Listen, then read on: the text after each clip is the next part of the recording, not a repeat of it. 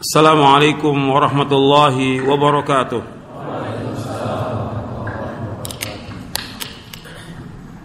إن الحمد لله نحمده ونستعينه ونستغفره ونعوذ بالله من شرور أنفسنا ومن سيئات أعمالنا من يهده الله فلا مضل له ومن يضلل فلا هادي له أشهد أن لا إله إلا الله وحده لا شريك له وأشهد أن محمدا عبده ورسوله. يا أيها الذين آمنوا اتقوا الله حق تقاته ولا تموتن إلا وأنتم مسلمون. يا أيها الناس اتقوا ربكم الذي خلقكم من نفس واحدة وخلق منها زوجها وبث منهما رجالا كثيرا ونساء. واتقوا الله الذي تساءلون به والأرحام إن الله كان عليكم رقيبا. يا أيها الذين آمنوا اتقوا الله وقولوا قولا سديدا. يصلح لكم أعمالكم ويغفر لكم ذنوبكم. ومن يطع الله ورسوله فقد فاز فوزا عظيما. أما بعد فإن أصدق الحديث كتاب الله. وخير الهدي هدي محمد صلى الله عليه وعلى اله وسلم وشر الامور محدثاتها وكل محدثه بدعه وكل بدعه ضلاله وكل ضلاله في النار ايها الاخوه اعزكم الله Alhamdulillah kita bersyukur kepada Allah Subhanahu wa taala atas segala nikmat yang Allah karuniakan kepada kita, nikmat Islam, nikmat iman, nikmat sehat, nikmat afiat, nikmat dijauhkan oleh Allah dari berbagai macam malapetaka.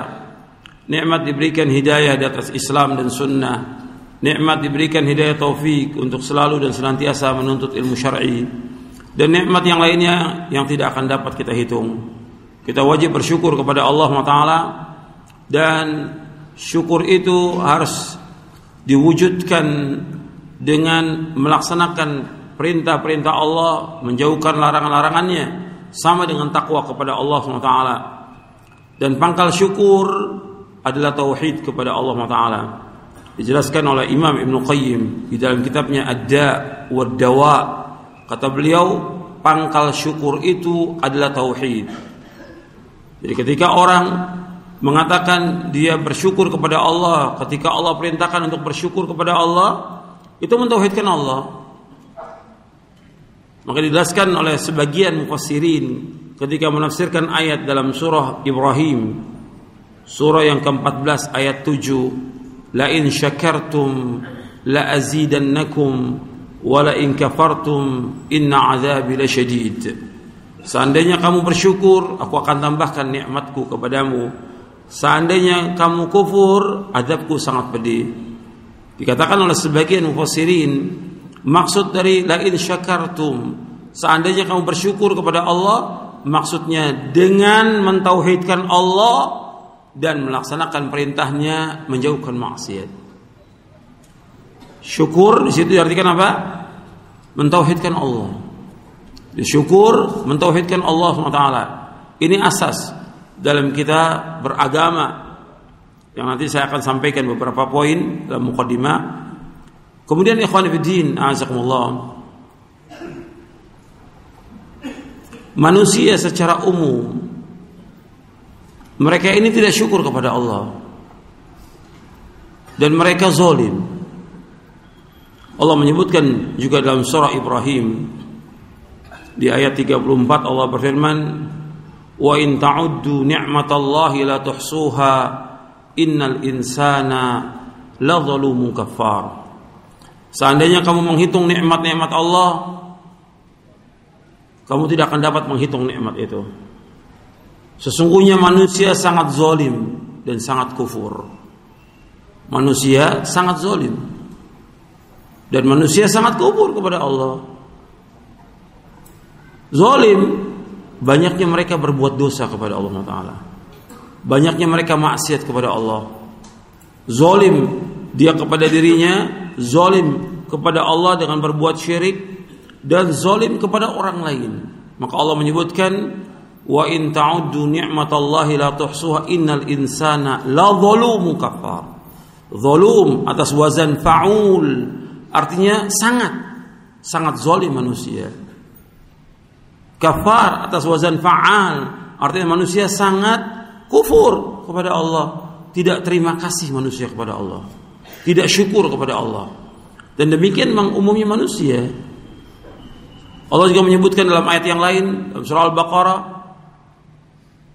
Inna allaha ladhu fadlin ala nasi walakin aktsaran nasi la yashkurun Sesungguhnya Allah punya karunia yang sangat besar kepada manusia tapi kebanyakan manusia tidak bersyukur.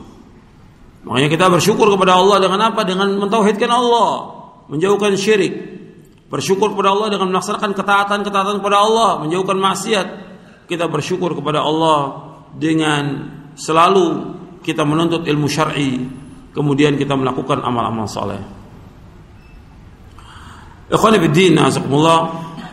Sebelum saya lanjutkan mukadimah ini kepada seluruh yang hadir, kepada seluruh panitia, kepada bapak, ibu-ibu, ikhwan akhwat, tolong perhatikan. Seluruh alat komunikasi dimatikan Jangan yang main HP. Ini masuk masjid jangan main HP lagi.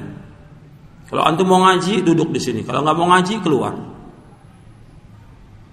Ini adab dalam majelis. Kalau antum mau ngaji duduk di sini. Kalau nggak mau ngaji keluar. Yang ibu-ibu juga duduk dengarkan. Semua panitia duduk hadir. Panitia bukan ustadz. Jangan menganggap panitia ini wah sudah ilmunya sudah sempurna, nggak perlu ngaji lagi udah jadi panitia. Panitia harus duduk. Biar antum dapat ilmu. Saya datang dari tempat yang jauh untuk memberikan ilmu kepada antum agar antum mendapatkan manfaat. Ini majlis ilmu. Tolong dihormati, dimuliakan majlis ini. Kita duduk di majlis ilmu ini dikelilingi oleh malaikat. Sebagaimana Nabi bersabda SAW dalam hadis yang sahih yang diriwayatkan oleh Imam Muslim, "Wa majtama'a qaumun fi baitin min buyutillah wa yatluna kitab Allah wa yatadarasunahu bainahum illa nazalat 'alaihimus sakinah." وغشيتهم الرحمة وحفتهم الملائكة وذكرهم الله في من عنده ومن بطأ به عمله لم يسرع به نسبه Hadis ini panjang.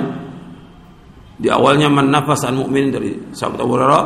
Kemudian Nabi menyebutkan wa man salaka tariqan yaltamisu fihi ilman sahalallahu bihi sahalallahu bihi tariqal jannah. Wa majtama'a qaumun fi baitin min buyutillah yatluna kitab Allah wa yatadarasunahu bainahum illa nazalat alaihim sakinah wa ghashiyatuhum rahmah wa haffathum malaika wa dzakarahum Allah fi man 'inda wa man batta'a bihi 'amalu lam yusri bihi nasabuh akhrajahu muslim Nabi bersabda SAW barang siapa yang berjalan untuk menuntut ilmu maka Allah akan mudahkan jalannya ke sorga dan tidaklah berkumpul satu kaum di masjid dari masjid-masjid Allah yang mereka mempelajari Quran.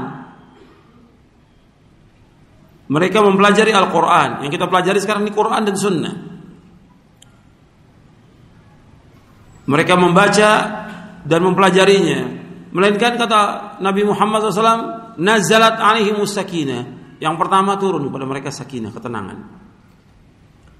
Wa ghasyiatumur rahmah. Yang kedua Allah akan liputi dia dengan rahmat. Wahafatumul malaika. Allah akan kelilingi dengan malaikatnya.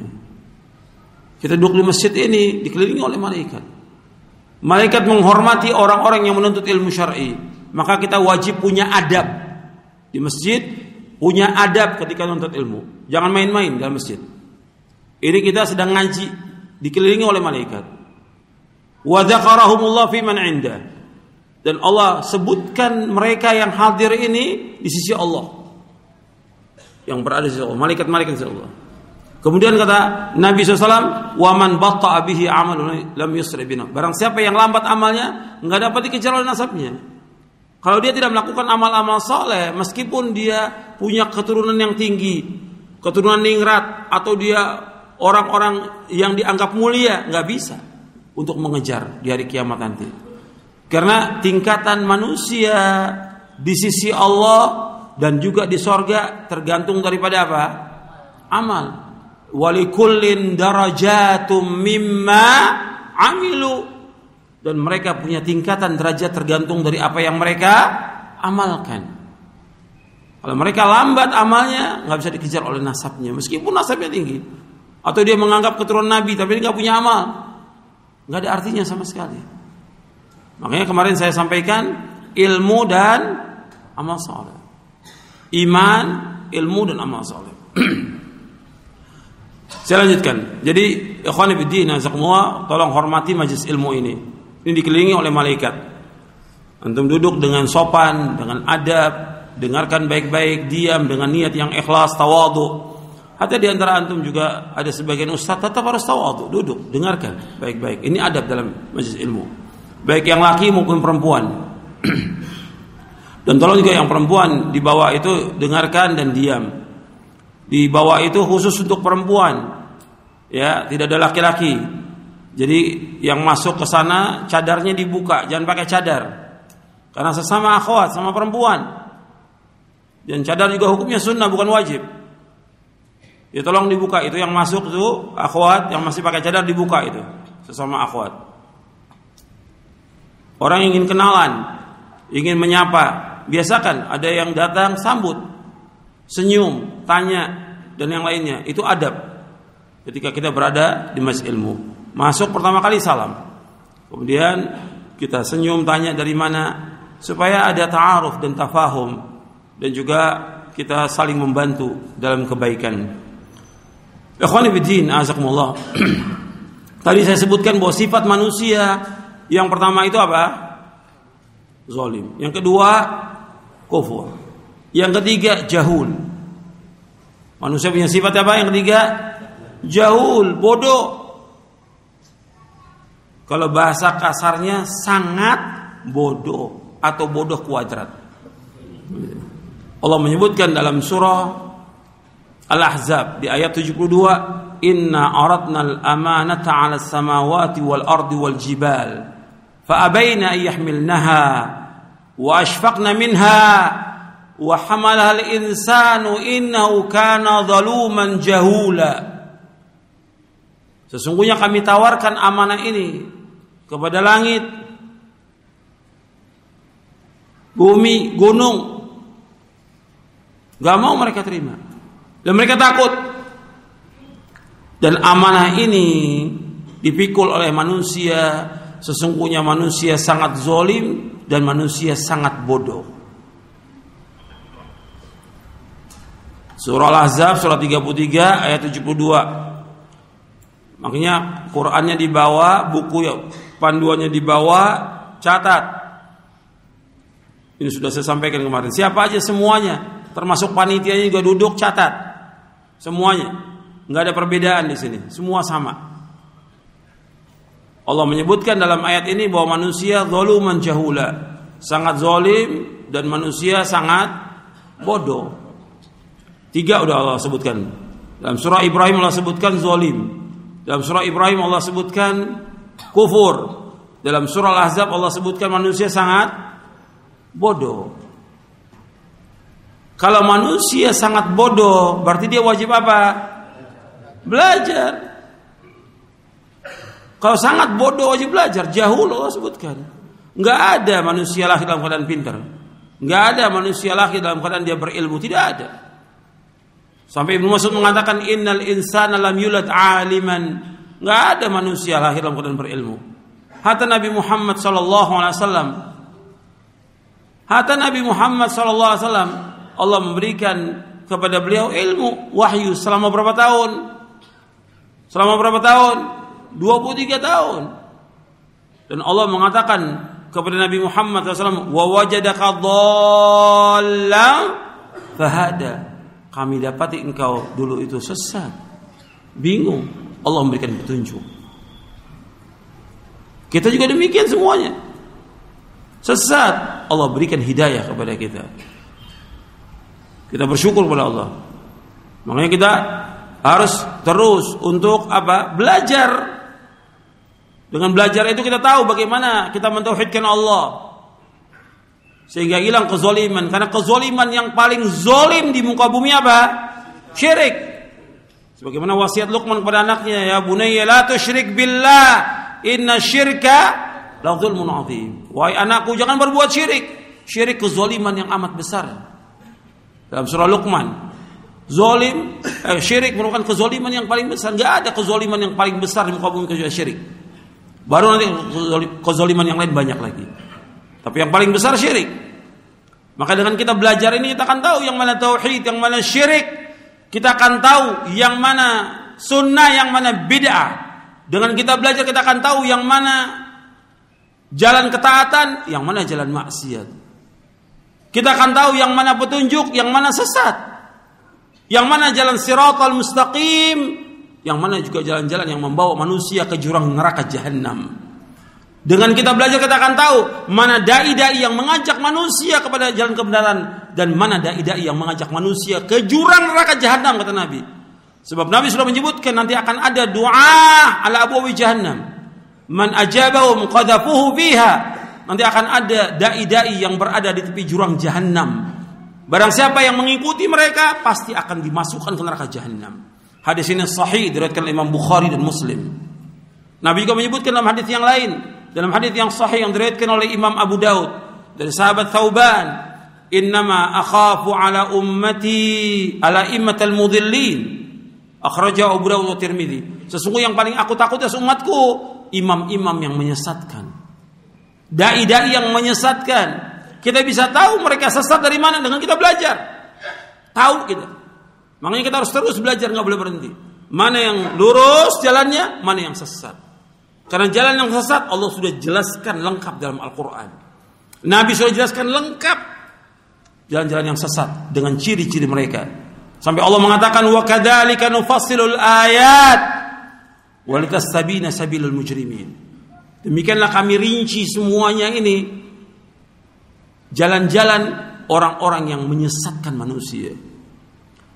Kami rinci ayat-ayat itu supaya jelas kata Allah. Siapa jalan sampai jalan sabil mujrimin.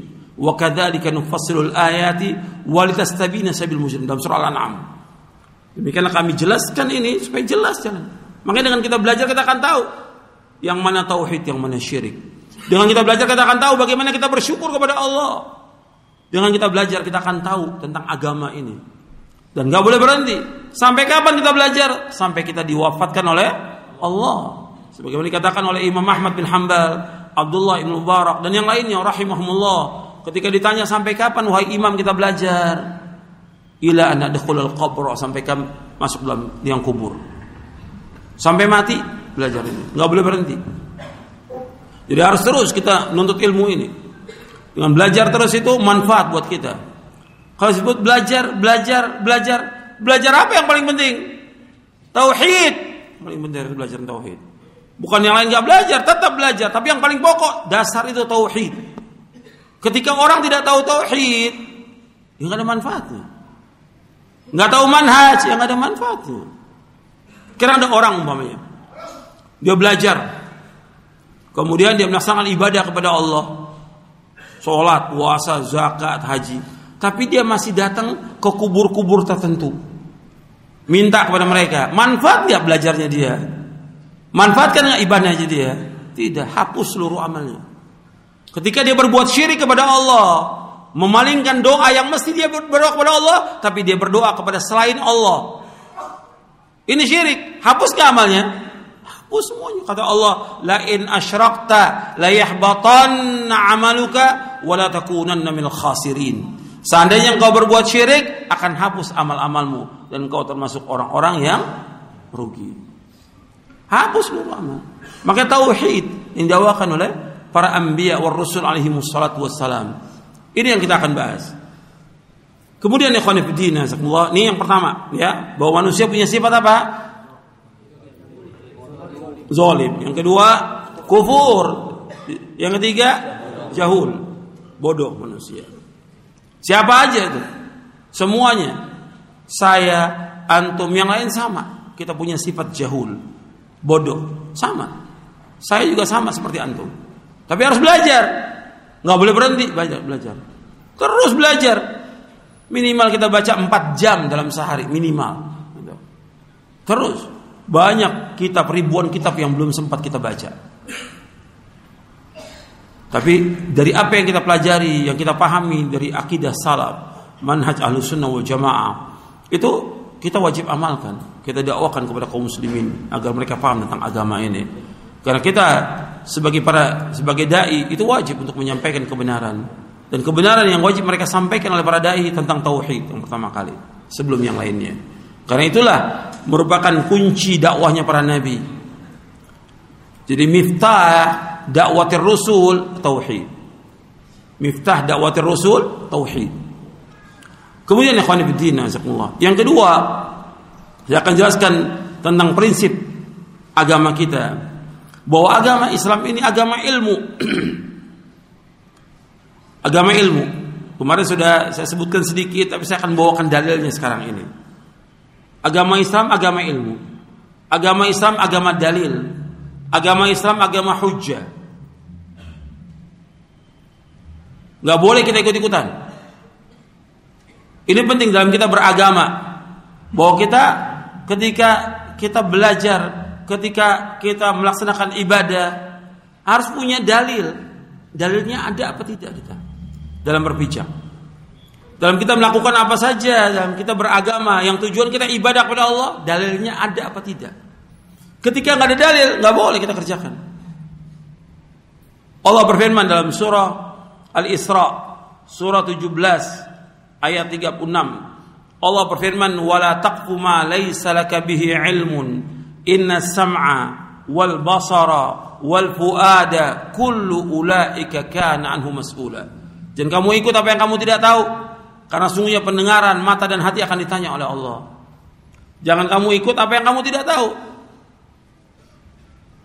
Jadi jangan ikut.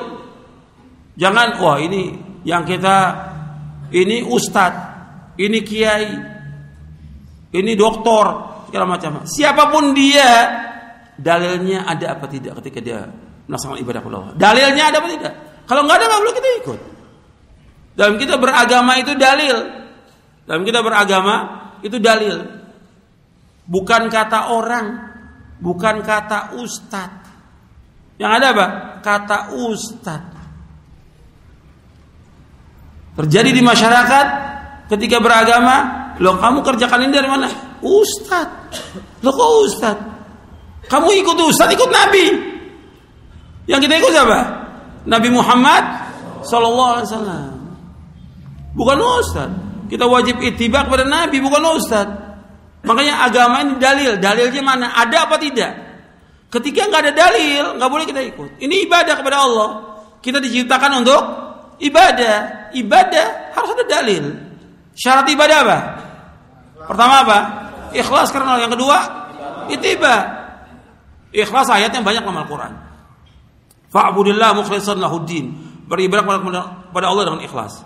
Itiba surah Ali Imran ayat 31. Qul in kuntum tuhibbunallaha fattabi'uni yuhibbukumullah wa yaghfir lakum dzunubakum wallahu ghafurur rahim. Katakanlah seandainya kamu cinta kepada Allah, ikuti aku. Ikuti aku, ikuti siapa? Nabi Muhammad sallallahu alaihi wasallam. Insya Allah akan cinta pada kamu. Allah akan mengampuni dosa kamu. Allah Maha Pengampun dan Penyayang. Ikuti Rasulullah. Jadi ini penting dalam kita beragama itibanya kepada Rasul. Makanya dalilnya ada tanya dalil. Ketika Ustaz menyampaikan dalilnya mana? Ibadah ini atau mengadakan ini atau perayaan atau apa aja dalilnya mana dalil dalil kalau nggak ada dalil nggak boleh kita ikut makanya Allah menyebutkan dalam Al-Quran juga tentang orang-orang Yahudi, Nasrani. Mereka mengklaim dirinya masuk surga. Allah suruh Nabi Muhammad SAW tanya, mana dalilnya? Antum mengatakan masuk surga dari mana dalilnya? Atau ada orang ya sekarang ini keturunan Nabi ngakunya dijamin surga, mana dalilnya? Mana ada keterangan keturunan Nabi masuk surga? Mana dalilnya? Quran dan Sunnah.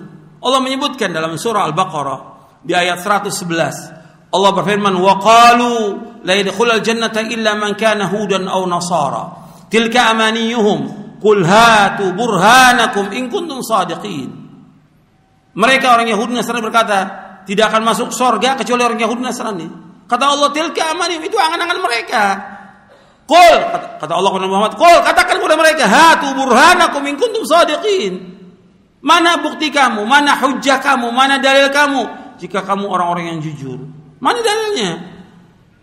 kalian mengatakan ahli sorga dari mana dalilnya? Karena ada sebagian kelompok mengatakan saya ahli sorga dari mana dalilnya? Gak boleh. Kalau kita mengikuti golongan yang selamat, ya kita ingin selamat. Kita masih belajar, tapi nggak pernah kita mengklaim diri kita ahli sorga. Nggak boleh. Kemarin sudah saya sampaikan, setaatnya orang sehebat hebatnya taat kepada Allah, kita nggak boleh mengatakan dia ahli sorga. Semaksiatnya, maksiatnya orang muslim nggak boleh kita mengatakan dia ahli neraka, nggak boleh. Karena kita nggak tahu tentang apa, tentang akhir kehidupan dia. Karena apa? Innamal a'malu bil khawatim kata Rasulullah SAW. Sesungguhnya amal tergantung daripada akhirnya. Kita nggak tahu akhir kehidupan dia. Nggak boleh kita mengklaim ahli surga nggak boleh. Tapi kita mengikuti jalan selamat wajib.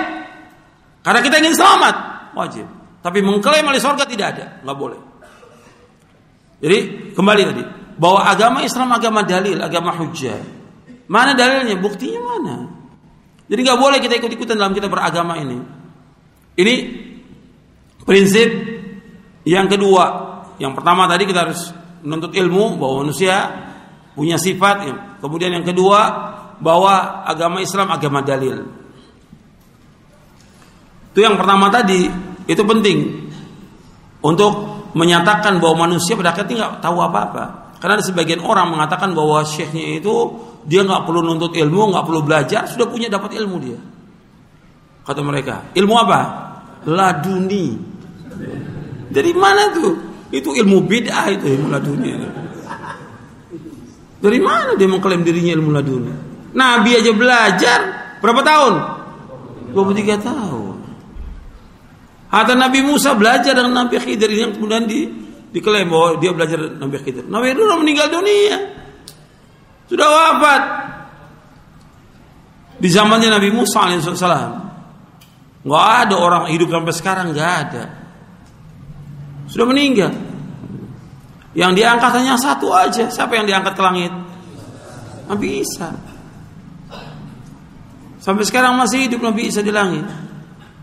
Karena Allah menugaskan Nabi Isa satu. Apa tugasnya?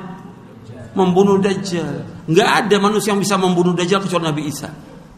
Tidak ada. Makanya ketika di zaman Nabi ada orang yang seperti Dajjal, kata Nabi, seandainya betul dia, kamu gak akan bisa bunuh, kata Nabi. Gak akan bisa bunuh. Karena apa? Allah sudah mengkhususkan untuk membunuh Dajjal Nabi Isa alaihi salatu wassalam. Ini semua riwayatnya sahih. Semua riwayatnya sahih. Dan ada dalam buku Syarah Akidah Ahlussunnah wal Jamaah. Jadi kita kembali kepada yang tadi. Jadi saya jelaskan tentang ilmu manusia itu bodoh segala macam harus belajar. Belajar, semua harus belajar siapa pun dia. Gak ada orang yang lahir dan kemudian berilmu atau orang mengatakan saya mendapatkan ilmu bertemu dengan Nabi ini bohong, kadzab mereka ini.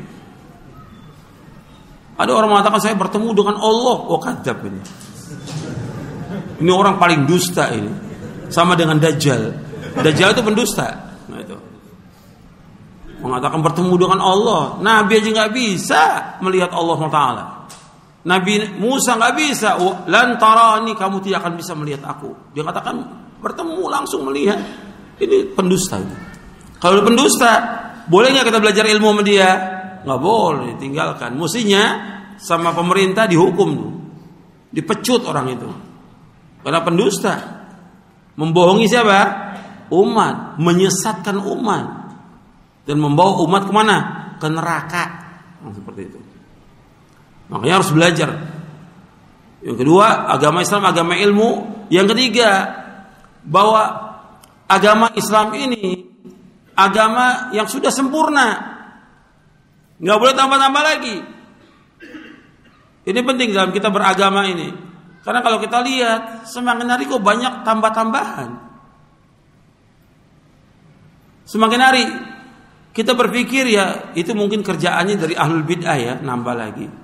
Ternyata ada sebagian ahlu sunnah juga udah mulai ikut-ikutan nambah-nambah dalam beragama ini.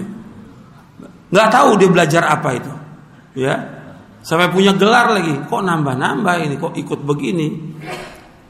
Beda lagi agama Islam sempurna dan dia hafal ayatnya al yauma akmaltu lakum dinakum wa atmamtu alaikum ni'mati wa raditu lakumul islam dina. Pada hari ini aku telah sempurnakan bagimu agamamu Aku cukupkan nikmatku atasmu dan aku ridho Islam menjadi agama bagimu. Sempurna agama Islam.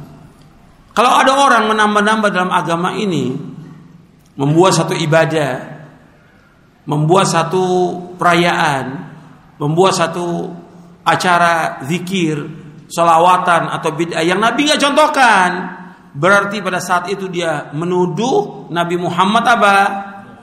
Khianat. Orang yang mengadakan yang baru dalam agama menuduh Nabi Muhammad apa? Khianat. Seolah-olah ada agama yang belum Nabi sampaikan. Sedangkan agama ini Nabi sudah sampaikan semuanya. Kemarin saya bawakan satu hadis yang diriwayatkan oleh Imam Tabrani dalam Mu'jamul Kabir sahabat Abu Dzar radhiyallahu anhu Nabi bersabda ma baqiya syai'un yuqarribu minal jannati wa yuba'idu minan nari illa wa qad buyyina lakum tidak tersisa sedikit pun. Enggak tersisa sedikit pun. Apa saja yang membawa kalian ke surga sudah dijelaskan kepada kalian. Apa saja yang membawa kalian ke neraka sudah dijelaskan lengkap agama ini. Lengkap semua. Enggak boleh tambah-tambah. Ketika orang menambah-nambah dalam agama ini, dia menuduh Nabi Muhammad khianat. Dan orang ketika melakukan perbuatan beda, bedanya dibilang apa sama dia? Hasanah. Dalam Islam nggak ada beda hasanah. Nama orang ada hasanah. Ibu hasanah. Kalau beda nggak ada yang hasanah. Nabi bersabda apa? Kullu bid'atin dolala wa kullu dolalatin finnar. Setiap bid'ah itu sesat, setiap kesesatan tempat neraka. Nabi yang bersabda demikian. Kok tiba-tiba ada orang yang mengatakan ini baik? Seandainya mengatakan itu ulama, atau seribu ulama. Jangan satu tanggung. Seribu. Seribu ulama. Dengan satu sabda Nabi. Bisa nggak mengalahkan seribu ulama sabda Nabi ini? Nggak bisa. Yang kita ikut siapa? Quran dan Sunnah. Bukan ulama yang kita ikut. Ini dalam beragama penting. Kalau enggak kita akan terus. Kata ulama ini begini. Kata syekh gini gini kata imam ini. Loh kita beragama ini Ikut dalil apa ikut ulama? Dalil. Nabi sudah bersabda SAW man ahdatsa fi amrina hadza ma laysa minhu fahuwa raddun. Akhrajahu al-Bukhari wa Muslim. Barang saya mengadakan satu yang baru agama yang tidak dicontoh dari kami, tertolak. Nas dalil. Nah sekarang mulai dikemas tuh bid'ah itu. Dikemas gimana? Masalah khilafiyah. Ini gimana? Khilafiyah. Saya pikir yang ngomong itu kalau memang di ahlul bidah, kiai kiai ahlul bidah, memang biasa dia. Sekarang yang udah sekolah, ya punya gelar khilafiyah. Ya bidah itu bidah, nggak ada khilafiyah.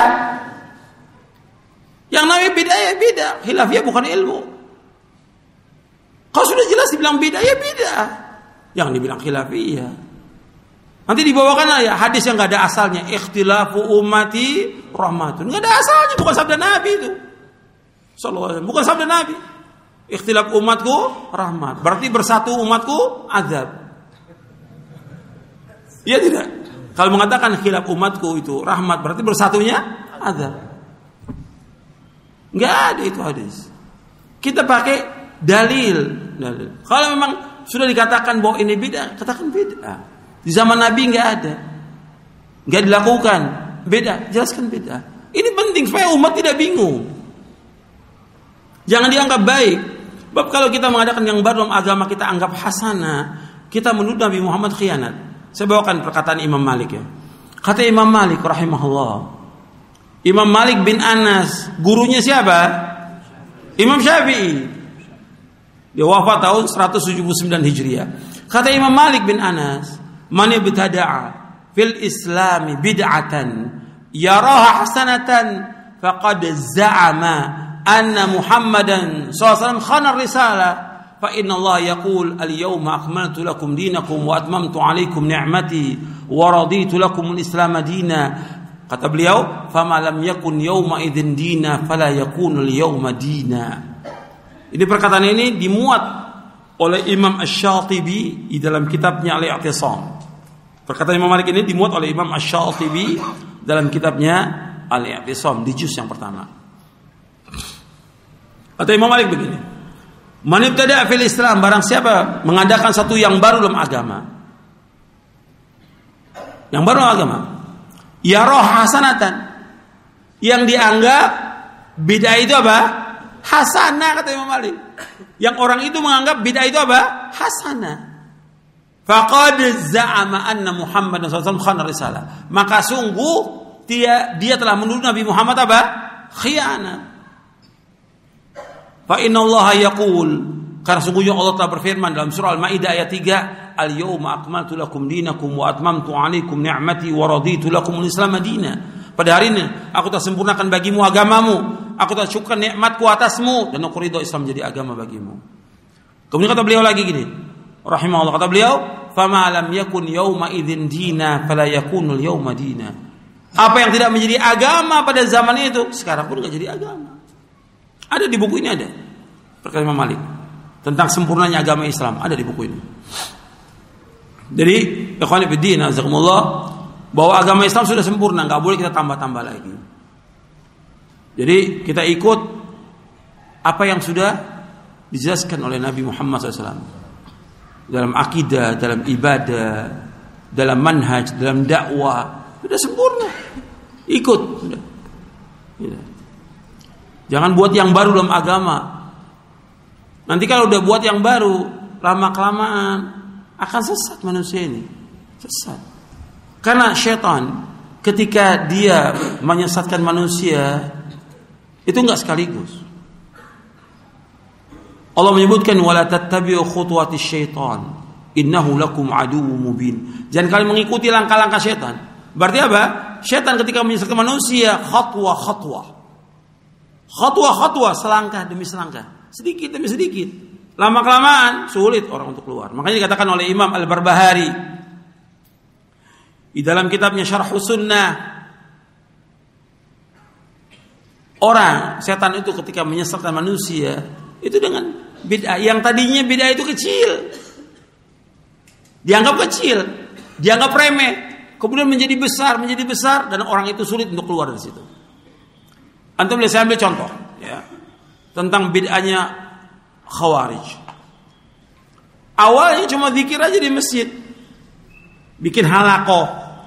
Kata pimpinannya sabbihu mi'ah. Yang lain bilang kabbiru mi'ah. Halilu mi'ah. Bacalah takbir 100 kali. Bacalah subhanallah 100 kali. Bacalah Allah 100 kali. Cuma gitu aja. Dipimpin Mulai dia zikir. Istilah orang sekarang zikir jama'i. Berjamaah. Nggak ada zikir jama'i dalam Islam, nggak ada zikir berjamaah. Nabi nggak pernah contohkan masing-masing. Awalnya itu. Akhirnya Abdul, Abdul Mas'ud radhiyallahu lihat seperti itu dimarahi. Di sini yang kadang-kadang tidak ada seperti Abdul Mas'ud radhiyallahu an.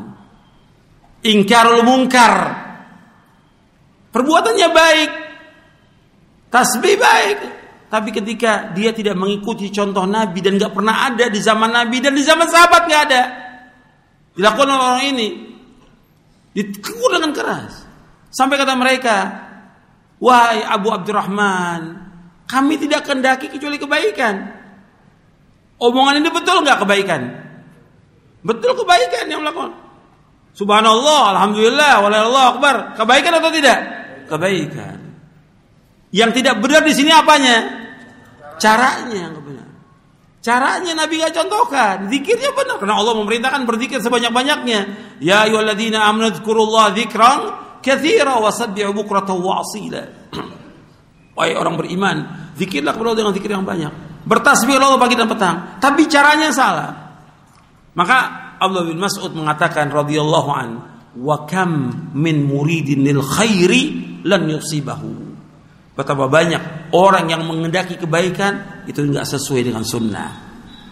Nggak sesuai dengan sunnah. Akhirnya apa? Sesat. Makanya langsung setelah kejadian itu ditinggal Mas'ud, perawi hadis ini mengatakan ternyata orang-orang yang zikir jamaah itu dia bergabung dengan Khawarij memerangi siapa? Khalifatul Rashid Ali bin Abi Thalib radhiyallahu anhu. Bergabung. Awalnya bid'ah kecil kan. Cuma cara zikir mereka bikin, akhirnya apa? Lama kelamaan jadi besar, nggak bisa keluar, bergabung mereka dengan dengan Khawarij. Untuk memerangi siapa? Memerangi Khalifatul Rashid Ali bin Abi Thalib radhiyallahu an. Gabung dengan Khawarij. Yang Nabi katakan tentang Khawarij apa? Al Khawarij kilabun nar. Khawarij itu anjing-anjingnya neraka kata Rasulullah SAW. Awalnya kecil bid'ah itu. Makanya kita jangan main-main masalah bid'ah, masalah besar. Syirik bid'ah ini masalah besar, bukan masalah kecil. Yang kita wajib hati-hati. Dan juga nggak boleh dipermainkan dalam omongan sehari-hari nggak boleh. Ada orang suka mempermainkan ini bid'ah ini nggak boleh. Atau dalam bergurauan, bercanda nggak boleh. Ini agama. Kita gunakan pada tempatnya ketika betul-betul perbuatan itu nggak sesuai dengan sunnah, kita katakan beda. Dan Nabi yang mengatakan demikian, Sallallahu Alaihi Wasallam. Yang pertama kali mengucapkan kalimat beda siapa? Mengingatkan manusia tentang bahaya beda siapa? Rasulullah. Yang mengatakan bahwa semua beda sesat siapa? Rasulullah yang mengatakan bahwa semua kesatuan tempat neraka siapa? Rasulullah SAW. Nah kalau kita sampaikan begini, orang akan mengatakan, wah keras dakwanya, keras. Apanya yang keras ini hadis Nabi. Saya dakwah nggak ngelemparin batu kok. Tapi itu yang kemudian orang mengatakan keras. Ketika kita jelaskan tentang tauhid, tentang bahaya syirik, dikatakan keras. Jadi maunya setan ini maunya setan Kata setan, eh jangan yang begitu bawanya. Ya takwa aja, wahai manusia takwa kepada Allah. Nggak usah dijelaskan. Yang marah ketika kita jelaskan tentang syirik, tentang bid'ah, yang marah siapa? Setan pertama kali. Kemudian setan mewahyukan kepada wali-walinya, wali setan ini. Untuk apa? Untuk marah. Karena setan juga punya apa? Punya wali. Jadi ada dua wali, ada wali Allah, ada wali setan. Makanya Syekhul Islam punya kitab namanya Al-Furqanu Baina Auliya'ir Rahman wa Auliya'i Syaitan. Perbedaan antara wali-wali Allah dengan wali-wali syaitan. Dan ini terus sepanjang sejarah. Artinya dari mulai dakwah ini didakwakan pertama kali oleh Nabi Nuh alaihissalam karena Rasul yang pertama Nabi Nuh sampai Nabi Muhammad SAW sampai terus kepada sahabat tabiin sampai sekarang ketika orang mendakwakan mesti dimusuhi. Kalau mendakwakan dakwah apa? Dakwah tauhid. Kalau dakwah cinta nggak ada yang musuhin. Ya. Kalau dakwah-dakwah cinta tematik nggak ada yang musuhin. Ketika tauhid, nah mulai setannya bangkit nih, mau merangi nih. Kemudian yang ke berapa tadi? Yang keempat ini yang kita akan bahas bahwa da, bahwa prinsip agama Islam, agama Islam agama tauhid. Semua nabi, semua rasul agamanya apa? Islam dan Islam adalah agama tauhid. Ini yang kita akan bahas sekarang. Agama Islam agama tauhid dan kita harus tahu tentang agama ini. Makanya saya jelaskan tentang masalah tauhid ini penting. Karena kalau ada orang Islam nggak tahu bagaimana dia Seorang Islam dia nggak tahu tentang tauhid. Sekarang saya sebutkan dulu tentang definisinya agama Islam. Kalau tentang Islam agama satu-satunya yang benar sudah kita bahas kemarin. Islam agama satu-satunya agama yang benar. Selain Islam nggak akan diterima oleh Allah. Selain Islam tidak akan diterima oleh Allah. Wa may yabtaghi ghairal islami dinan falyuqbal min wa huwa fil akhirati minal khasirin. Barang siapa mencari agama selain Islam nggak akan diterima oleh Allah dan di akhirat termasuk orang yang merugi. Dan kemarin sudah saya sampaikan juga bahwa orang yang tidak memeluk agama Islam, yang tidak masuk Islam sesudah diutusnya Nabi Muhammad wasallam dan dia mati dalam keadaan kafir, maka tempatnya di mana? Neraka. Ini harus kita punya prinsip keyakinan orang selain Islam yang dia mati dalam keadaan tidak beriman, tidak masuk agama Islam, tempatnya di neraka siapa aja dia. Karena yang mengatakan demikian Allah dalam Al-Quran. Antum hafal ayatnya. Innal ladhina kafaru min ahlil kitabi wal musyrikina fi nari jahannam khalidina fiha ulaika hum syarrul bariyah. Allah berfirman dalam surah Al-Bayyinah, sesungguhnya orang-orang kafir dari ahlul kitab. Ahlul kitab siapa? Yahudi dan Nasrani dan kaum musyrikin. Kata Allah tempat tinggal mereka di neraka. Tempat tinggalnya neraka. Kekal di dalamnya selama-lamanya. Mereka adalah sejelek-jelek makhluk di muka bumi ini. Ini firman Allah. Al-Quran. Allah yang berfirman. Ini wajib kita yakini demikian. Bahwa agama Islam satunya agama yang hak yang benar. Selain Islam nggak akan diterima oleh Allah subhanahu wa ta'ala Kemudian sekarang kita masuk tentang definisi agama Islam. Antum lihat di halaman 23. Itu yang di luar bisa masuk Pak, masih kosong tuh di belakang. Yang di luar mungkin jangan menghalangi pintu orang masuk. Itu di sana masih kosong. Yang di tolong panitia dibantu itu. Yang di luar yang terbaik masuk. Jadi Nabi memuji orang yang datang kemudian dia masuk ke dalam dengarkan. Jangan di luar.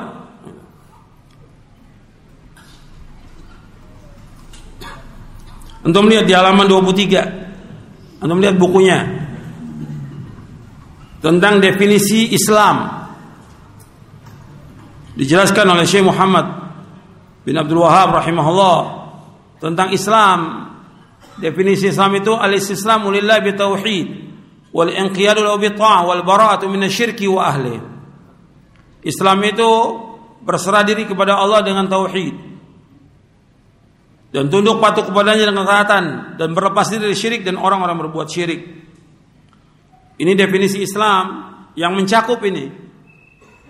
Mana Islam artinya agama yang selamat, agama kedamaian dan yang lainnya banyak agama ketundukan. Tapi yang mencakup definisi yaitu Islam menyerah diri kepada Allah dengan tauhid. Kemudian tunduk patuh kepadanya dengan ketaatan dan berlepas diri dari kesyirikan dan orang-orang berbuat syirik. Jadi ketika orang mengatakan dia Islam, dia wajib tundukkan ketundukan dia, penyerahan diri dia dengan total kepada Allah, mentauhidkan Allah. Kepasrahan total hanya kepada Allah. Dia mentauhidkan Allah. Ya salatnya, puasanya semua karena Allah. Qul inna salati wa nusuki wa mahyaya wa mamati lillahi rabbil alamin la syarika lahu wa bidzalika umirtu wa ana awal muslimin. Ini ayat ini ada di akhir-akhir surah Al-An'am. Sungguhnya salatku, penyembelihanku, hidupku dan matiku semata-mata karena Allah Rabbul Alamin. Gak ada sekutu bagi Allah. Demikian aku diperintah dan aku yang pertama Islam. Kemudian kita juga mengucapkan iya karena abudu wa iya karena sananya kepada engkau ya Allah kami beribadah. Hanya kepada engkau saja kami mohon pertolongan. Artinya kita wajib untuk mentauhidkan Allah. Mengikhlaskan ibadah hanya kepada Allah. Jadi nggak ada agama Islam tanpa tanpa tauhid. Banyak orang Islam yang tidak melaksanakan tauhid. Yang mereka lakukan kebanyakan apa? Perbuatan apa? Syirik. Gimana akan diterima oleh Allah? Agama dan juga ibadahnya. Seperti Allah sebutkan dalam surah Yusuf, "Wa ma yu'minu aktsaruhum billahi illa wa hum musyrikun." Dan kebanyakan mereka tidaklah beriman melainkan dalam keadaan berbuat apa? Syirik. Allah sebutkan dalam Al-Qur'an, Wa ma yu'minu aktsaruhum billahi illa wa hum musyrikun. Aktsaruhum Allah sebutkan. Apa makna aktsaruhum? Aktsaruhum itu kebanyakan manusia. Yang ada kebanyakan manusia ini dalam kondisi mereka berbuat apa? Syirik. Wa ma yu'minu aktsaruhum billahi illa wa hum musyrikun. Dan kebanyakan mereka tidaklah beriman melainkan dalam keadaan mereka berbuat syirik. Dalam surah Yusuf ayat 106 Allah menyebutkan dan tidaklah beriman kebanyakan mereka kepada Allah melainkan dalam keadaan berbuat apa? Syirik. Kalau antum lihat kebanyakan kaum muslimin di Indonesia, mereka berbuat syirik atau tidak? Banyak, jutaan yang masih datang ke kubur-kubur wali, ke kubur-kubur keramat, ke kubur-kubur yang dianggap barokah dan yang lainnya.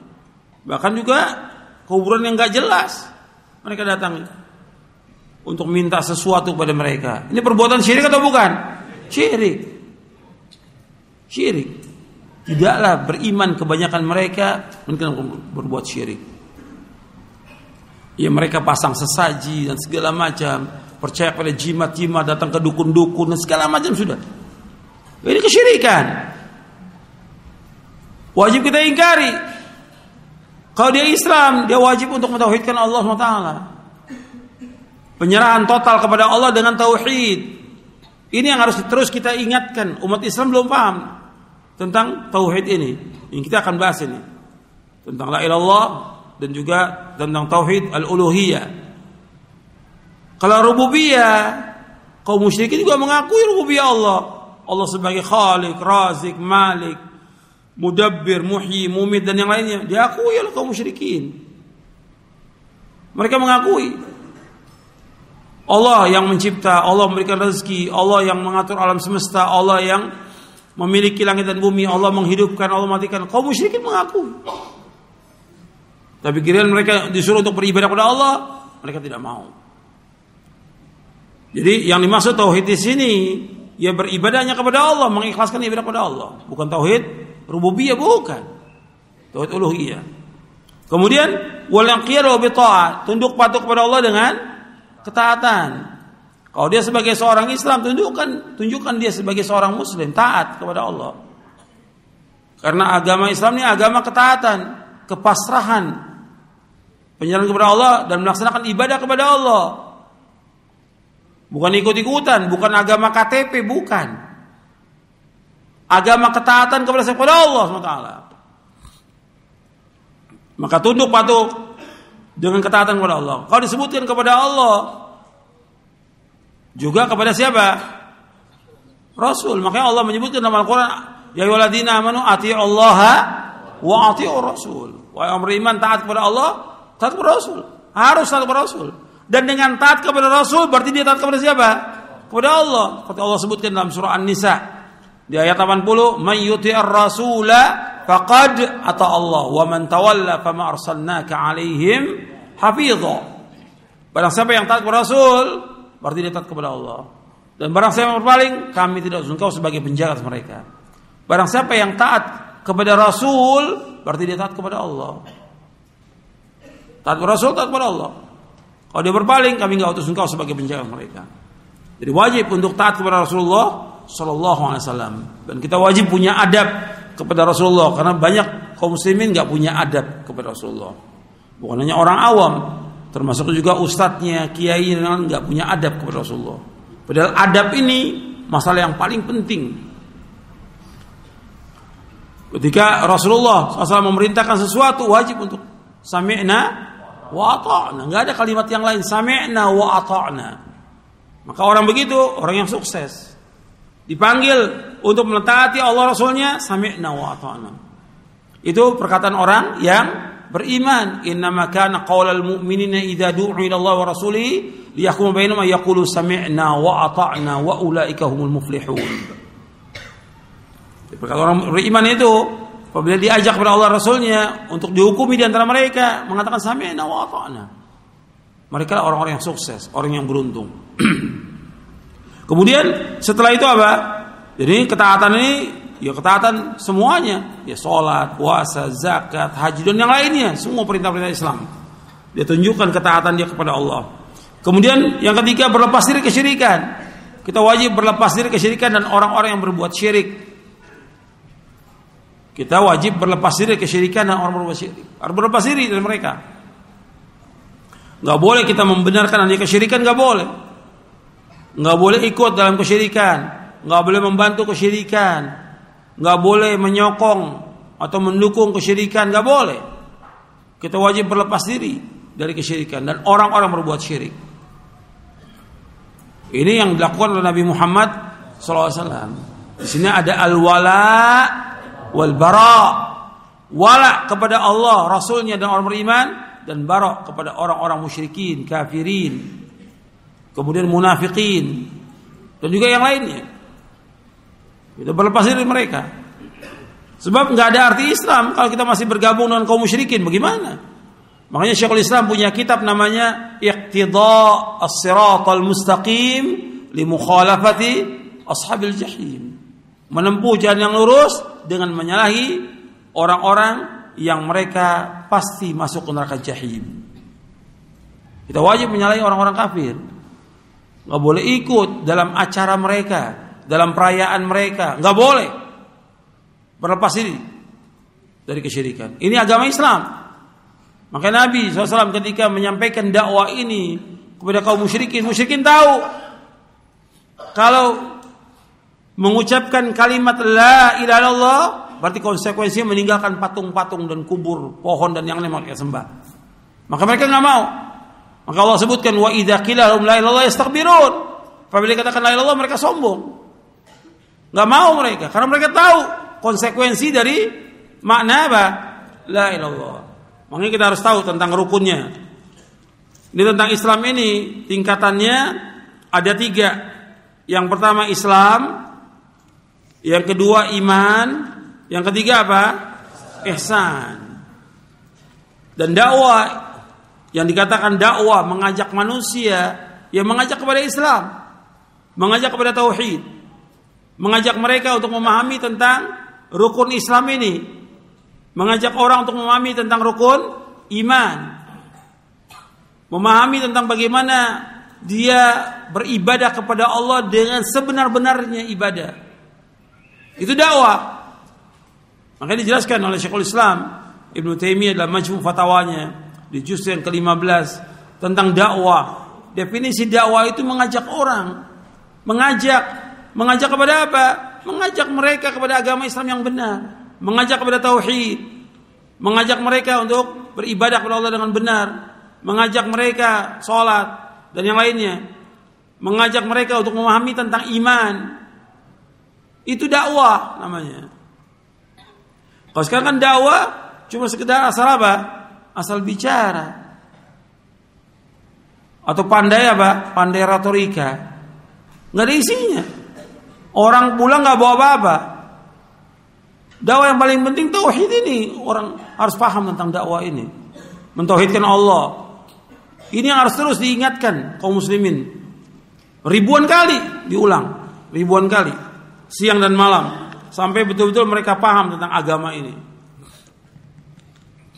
Jadi mereka dijelaskan tentang agama yang hak ini, agama Islam ini.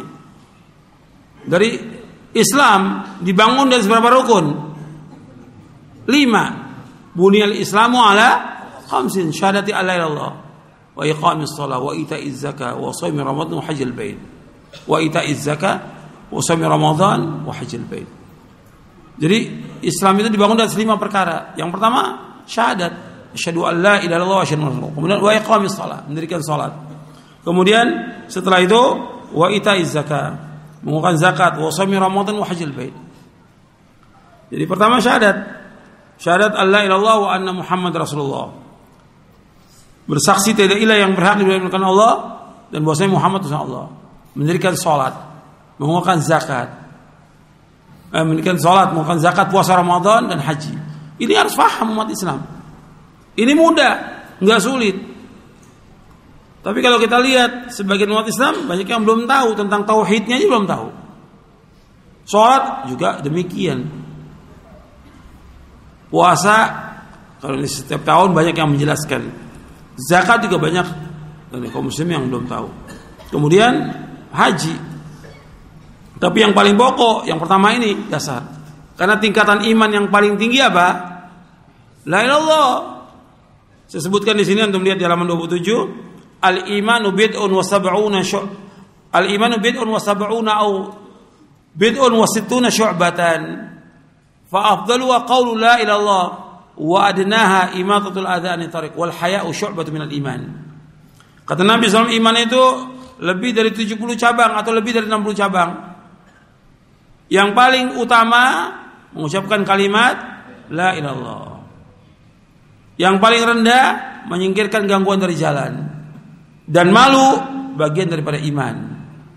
Jadi yang paling tinggi iman itu adalah kalimat la ilallah, paling tinggi ini, paling utama. Ini hadis sahih Bukhari Muslim dan yang lainnya dari sahabat Abu Hurairah radhiyallahu an. Maka ini yang paling tinggi nih, harus kita pelajari dulu nih. Dan terus kita ulang-ulang. sampai betul-betul kita memahami tentang kalimat ini, meyakininya dan juga memahami dengan benar, mengamalkannya. Insya Allah kalau tauhid ini menancat dalam hati kita, itu akan dimudahkan oleh Allah semua perkara ibadah kita kepada Allah Taala. Kemudian yang paling rendah menyingkirkan gangguan dari jalan. Artinya ada duri, ada apa gitu, pecahan-pecahan kaca atau ada pohon atau kayu mengganggu kita singkirkan. Dari ini aja Anda perhatikan ya. Islam menganjurkan menyingkirkan gangguan dari jalan. Gak mungkin Islam itu mengajarkan orang untuk melemparkan bom mengganggu masyarakat. Nggak mungkin. Ini bukan dari ajaran Islam. Kita melihat dari sini aja bahwa Islam memerintahkan untuk menyingkirkan gangguan dari jalan. Nggak mungkin Islam kemudian mengganggu kaum muslimin atau mengganggu orang-orang kafir. Nggak, nggak mungkin. Ini bukan dari Islam. Atau melemparkan bom atau membunuh orang. Bukan dari Islam ini. Islam nggak pernah mengajarkan. Islam justru mengajarkan untuk menyingkirkan gangguan dari jalan. Bukan mengganggu. Bukan. Bukan merusak.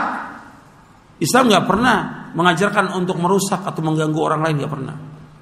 Islam ajaran yang membawa kepada kedamaian dan memperbaiki. Yang diperbaiki oleh Islam ini ya tentang akidah mereka yang rusak. Itu yang diperbaiki. Makanya Islam ini agama yang salah dan muslih. Agama yang baik dan memperbaiki. Harus kita bagaimana memperbaiki. Ada orang saleh, ada yang muslih. Yang paling tinggi di mana sini? Muslih. Dia saleh, bagus, tapi memperbaiki itu lebih bagus. Memperbaiki. Kalau dia soleh untuk dirinya, kalau memperbaiki buat diri dia dan buat orang lain. Makanya ini penting bahwa kalau dia soleh, dia harus bisa menjadi orang yang muslim, memperbaiki, bukan merusak, bukan mengganggu.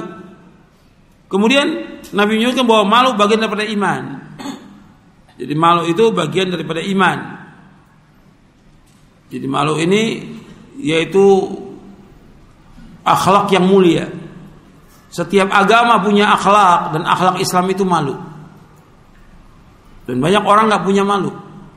Ya nggak punya malu. Berbuat dosa berbuat maksiat melanggar hak Allah melanggar hak manusia. Ini nggak punya malu dia. Malu ini penting dalam kita beragama.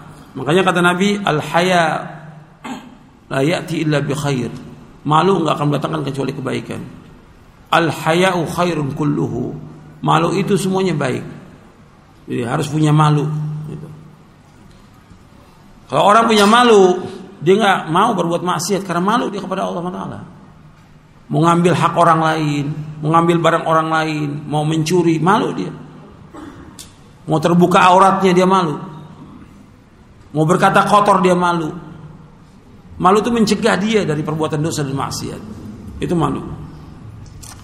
Kemudian ya khalifidin yang ketiga tingkatan yang ketiga setelah iman itu dan iman ini rukunnya ada enam jadi iman kepada Allah juga pembahasannya panjang. Iman kepada malaikat, iman kepada kitab-kitabnya, iman kepada rasul-rasulnya, iman kepada yaumul akhir, iman kepada takdir baik dan buruk. Yang pertama kali yang harus dibahas, iman kepada siapa? Kepada Allah. Dan ini panjang pembahasannya iman kepada Allah. Harus dibahas. Dan sering orang membahas tentang apa? Bukan iman kepada yaumul akhir yang dibahas apa? Yang sering dibahas oleh para ustadz apa? Tanda-tanda kiamat. Hampir setiap ustaz bahas tentang kiamat. Mesti yang penting bagaimana hari akhirnya disebutkan tentang sorga dan neraka. Nabi menyebutkan dua ketika ber, menjelaskan masalah yang penting. Mangkana yu'minu billahi wal yaumil akhir falyakul khairan aw liyasmut. Man kana yu'minu billahi wal akhir falyukrim dhaifa. Man kana yu'minu billahi wal yaumil akhir fala yu'dhi jarahu. Jadi Nabi menyebutkan barang siapa iman kepada Allah dan akhir, hendaklah dia berkata yang baik atau diam. Nabi sebutkan dua aja, iman kepada Allah dan akhir. Barang siapa iman kepada Allah dan akhir, hendaklah dia menghormati tamunya. Barang siapa yang iman kepada Allah akhir, jangan dia mengganggu tetangganya. Jadi bahas pertama iman kepada Allah, yang kedua akhir. Bagaimana kita nanti akan dihisap oleh Allah? Bagaimana orang itu masuk surga atau masuk neraka? Ini yang membuat manusia takut kepada Allah. Itu yang harus dibahas. Kemudian juga iman kepada takdir baik dan buruk. Dalam masalah iman kepada takdir baik, yang penting kita wajib mengimani, yang kedua mengamalkan. Karena ini hanya Allah yang tahu ilmunya, nggak ada yang tahu. Hatta Nabi nggak tahu. Hatta Nabi Muhammad SAW tidak tahu. Apa yang Allah sudah takdirkan 50 ribu tahun sebelum Allah menciptakan langit dan bumi. Nabi nggak tahu. Jadi hanya Allah yang tahu. Kita wajib imani. Nggak perlu kita bahas dengan panjang lebar. Sesuai dengan Quran Sunnah kita bahas sedikit. Kemudian penting mengamalkannya. Karena ini kita nggak ada yang tahu. Yang penting kita imani. Kemudian setelah itu kita amalkan.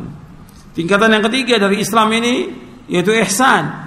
Anta budallah ka'annaka tara fa ilam takun tara fa innahu yara. Engkau beribadah kepada Allah seolah engkau melihatnya. Kalau engkau enggak melihatnya pasti Allah melihat kamu. Jadi bagaimana kita ibadah ini selalu kita merasa diawasi oleh Allah. Ketika kita ibadah, contoh sholat, kita berada dengan Allah. Kita nggak melihat Allah, tapi Allah melihat kita. Makanya kita berusaha bagaimana sholat kita yang terbaik. Kita khusyuk, tumak nina, ingat kepada Allah. Ini harus betul-betul kita ibadah. Makanya kata Nabi, hendaklah kamu sholat seperti sholat kamu yang terakhir. Habis itu kamu gak sholat lagi. Kita ingat kepada kematian, bahwa kita pasti akan mati. Sehingga betul-betul ibadah itu kita perbaiki. Semua ibadah begitu. Ketika kita ibadah, kita harus ihsan. Ini kualitas daripada amal kita. Kualitas dari ibadah kita. Ihsan itu harus ada dalam ibadah kita kepada Allah. Ihsan. Makanya doa kita sebelum salam atau ba'da salam kita berdoa yang Nabi ajarkan kepada sahabat Mu'ad bin Jabal. Ya Mu'ad, inni uhibbuka dubura kulli salatin an taqula Allahumma inni ala dzikrika wa syukrika wa husni ibadatik. Wahai Mu'ad, aku cinta kepadamu. Jangan kau tinggalkan setiap di belakang solat.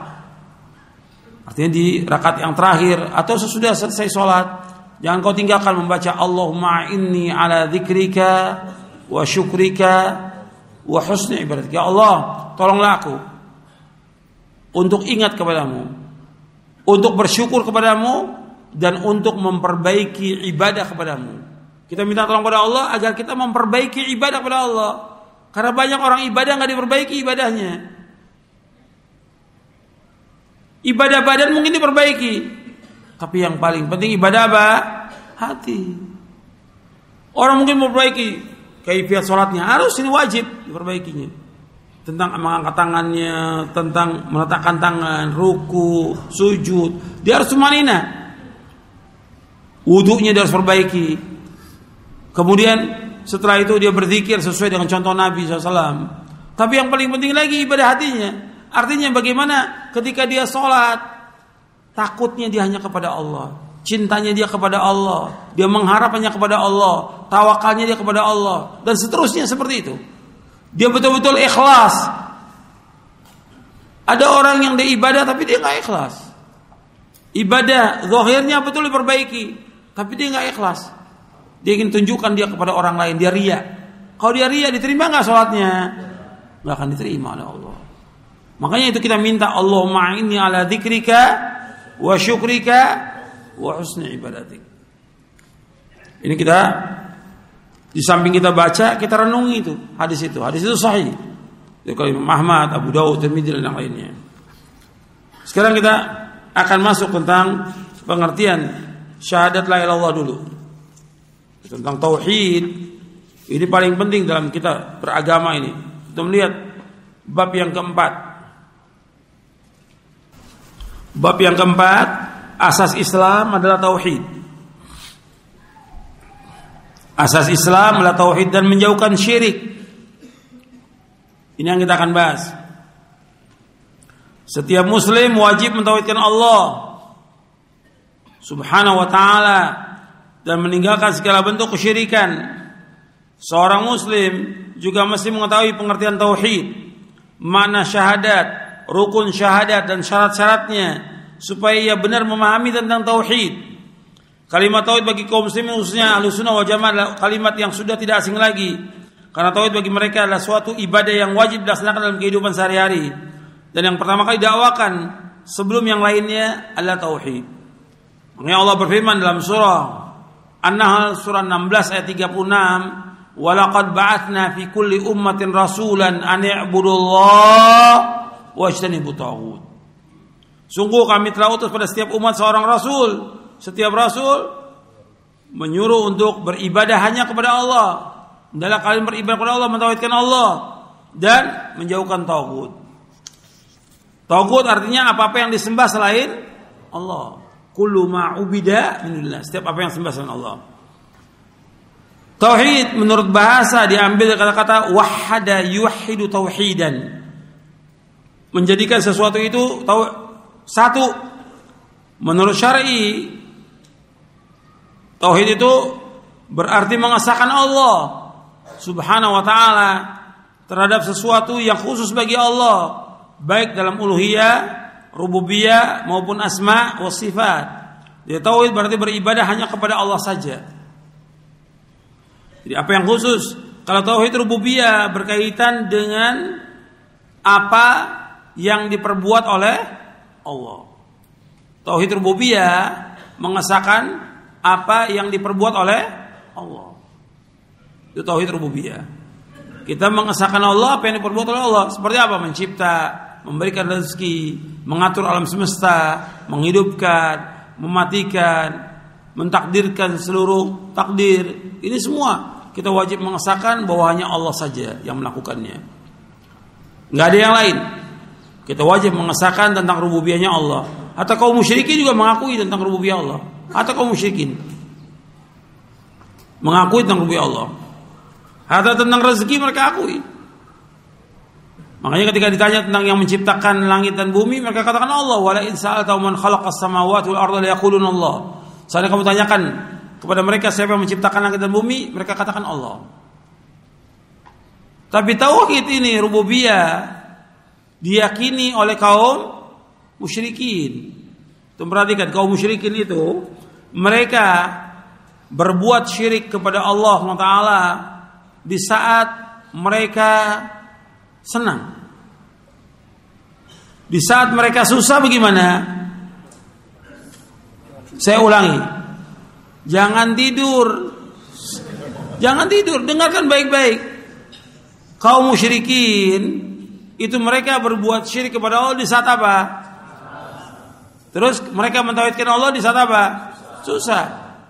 Allah menyebutkan di dalam surah Al-Ankabut di ayat 65. Fa idza raqibu fil fulki da'u Allah mukhlishin lahu din. Fala najabil bari idahum yusyrikun. Apabila mereka menaiki perahu diombang-ambingkan oleh ombak mereka mengikhlaskan ibadah kepada Allah, berdoa kepada Allah agar diselamatkan. Tatkala kami selamatkan mereka ke daratan, mereka berbuat syirik. Itu perhatikan. Bahwa kaum musyrikin mereka berbuat syirik kepada Allah di saat mereka senang. Sekarang kita lihat umat Islam, sebagian umat Islam. Mereka buat buat syirik kepada Allah saat kapan? Di saat senang dan susah. Berarti keadaan umat ini sebagian umat ini lebih jelek dari mana? Kaum musyrikin. Antum bisa lihat ya di kuburannya Wali Songo atau kuburan yang lain banyak. Karena di, di Indonesia ini tiap tahun kubur tambah yang keramat itu. nggak pernah berkurang. Terus saja bertambah. Dan didatangi oleh orang mereka minta apa? Minta hajat mereka, minta rezeki, minta panglaris, pelaris dagangannya, minta jodoh, minta jabatan, penaik jabatan. Ini masih banyak sebagian umat Islam. Jutaan perbuatan syirik ini. Di saat mereka senang dan di saat mereka susah. Tapi kaum musyrikin di saat mereka apa? Di saat mereka syirik dia berbuat berbuat eh, di saat mereka uh, afwan, di saat mereka senang mereka berbuat syirik, di saat mereka susah mereka kembali kepada Allah. Untuk lihat di surah tadi saya sebutkan surah Al-Ankabut di ayat 65. Allah menyebutkan fa idza raqibu fil fulki da'u Allah mukhlishin lahu din falamma najau ila bari idza hum yusyrikun. Naam, fa idza raqibu fil fulki da'u Allah mukhlishin lahu din falamma ila bari idza hum. Apabila mereka menaiki, menaiki perahu, mereka berdoa kepada Allah dengan ikhlas, diombang-ambingkan oleh ombak mereka berdoa kepada Allah dengan ikhlas. Semata karena agamanya. Tatkala Allah selamatkan mereka ke daratan, mereka berbuat syirik. Kalau sebagian umat ini di saat mereka senang berbuat syirik, di saat mereka susah berbuat syirik.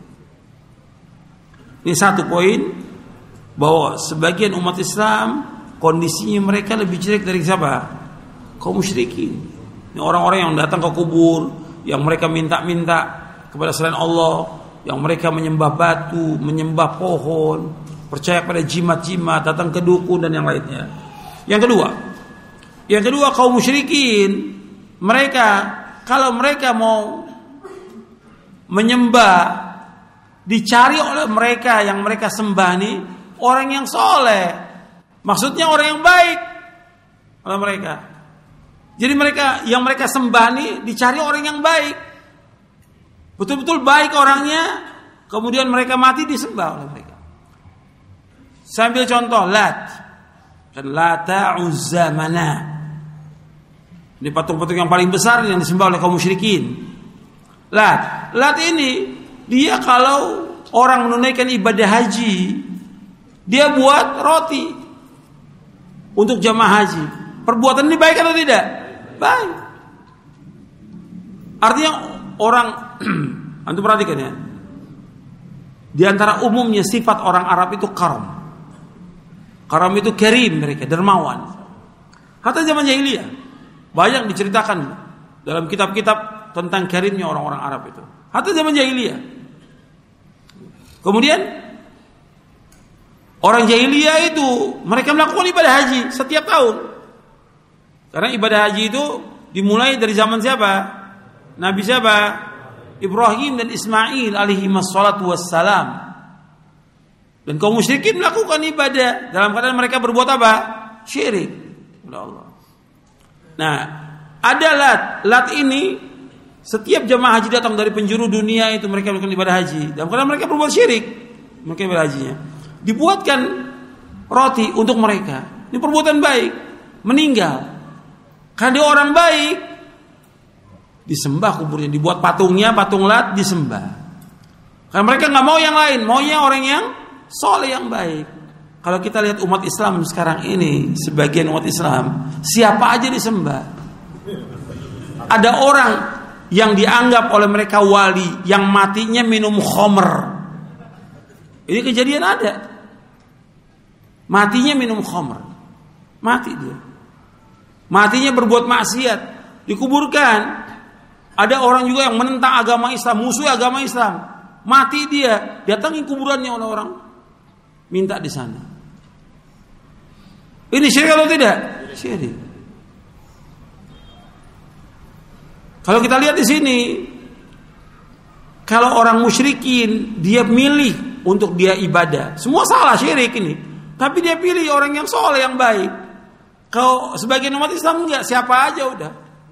Atau peminum khamar, orang yang berbuat zina, ada orang yang nipu umat, makan duit umat dan segala macam, mati disembah. Ada nggak begitu? Ada di umat Islam disembah. Cuma mereka pakai apa? Istilahnya apa supaya dalangi oleh umat? Wa wali. Tapi bukan wali Allah, wali syaitan. Umat nggak paham. Matinya maksiat ada yang seperti itu. Yang nggak sholat ada nggak? Yang nganggap wali nggak sholat banyak. Ketika diajak, Pak ya sholat, ya kiai kiai saya sholatnya di Mekah. Gimana sholat di Mekah, sholat Jumat di Mekah? Berarti dia di situ menunjukkan bahwa dia tarikus sholat, meninggalkan sholat. Orang meninggalkan sholat, dosanya besar atau tidak?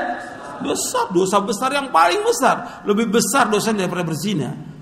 Meninggalkan sholat, orang nggak sholat, dosanya lebih besar dari berzina, lebih besar daripada minum khamar, lebih besar dari mencuri, lebih besar dari yang lain. Orang enggak sholat.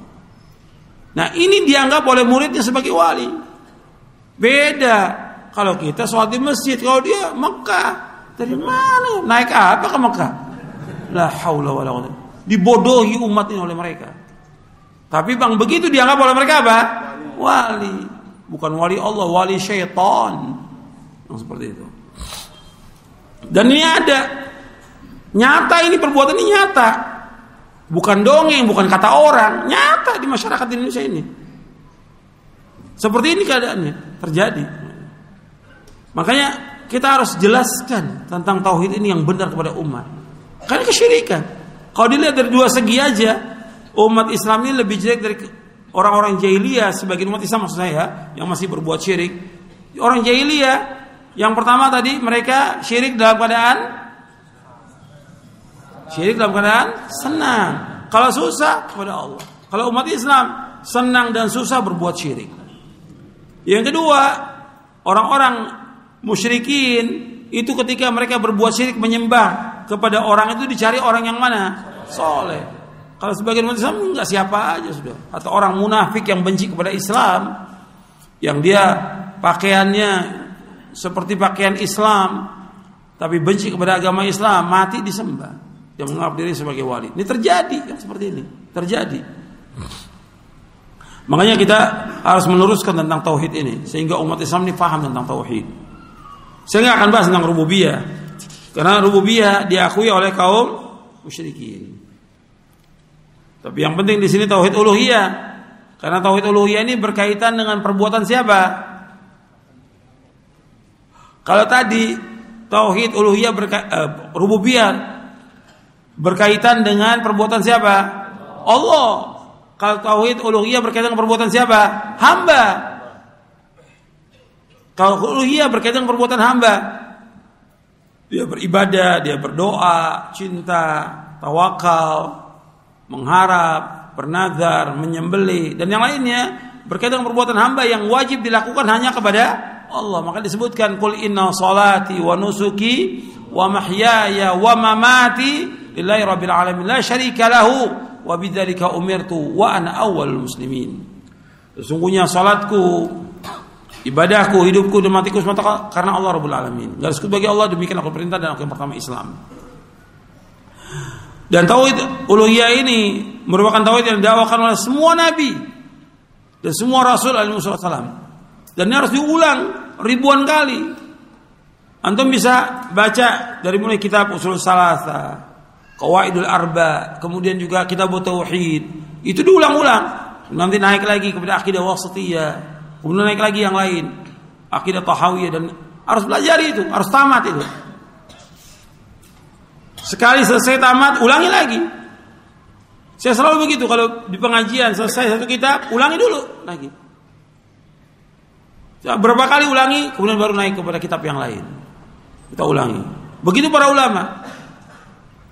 Jadi bu merasa, wah udah selesai, udah cukup, udah tamat. Belum tentu paham. Sebab yang katakan al ilmu apa? Al fahmu. Dia harus tahu dan dia harus paham.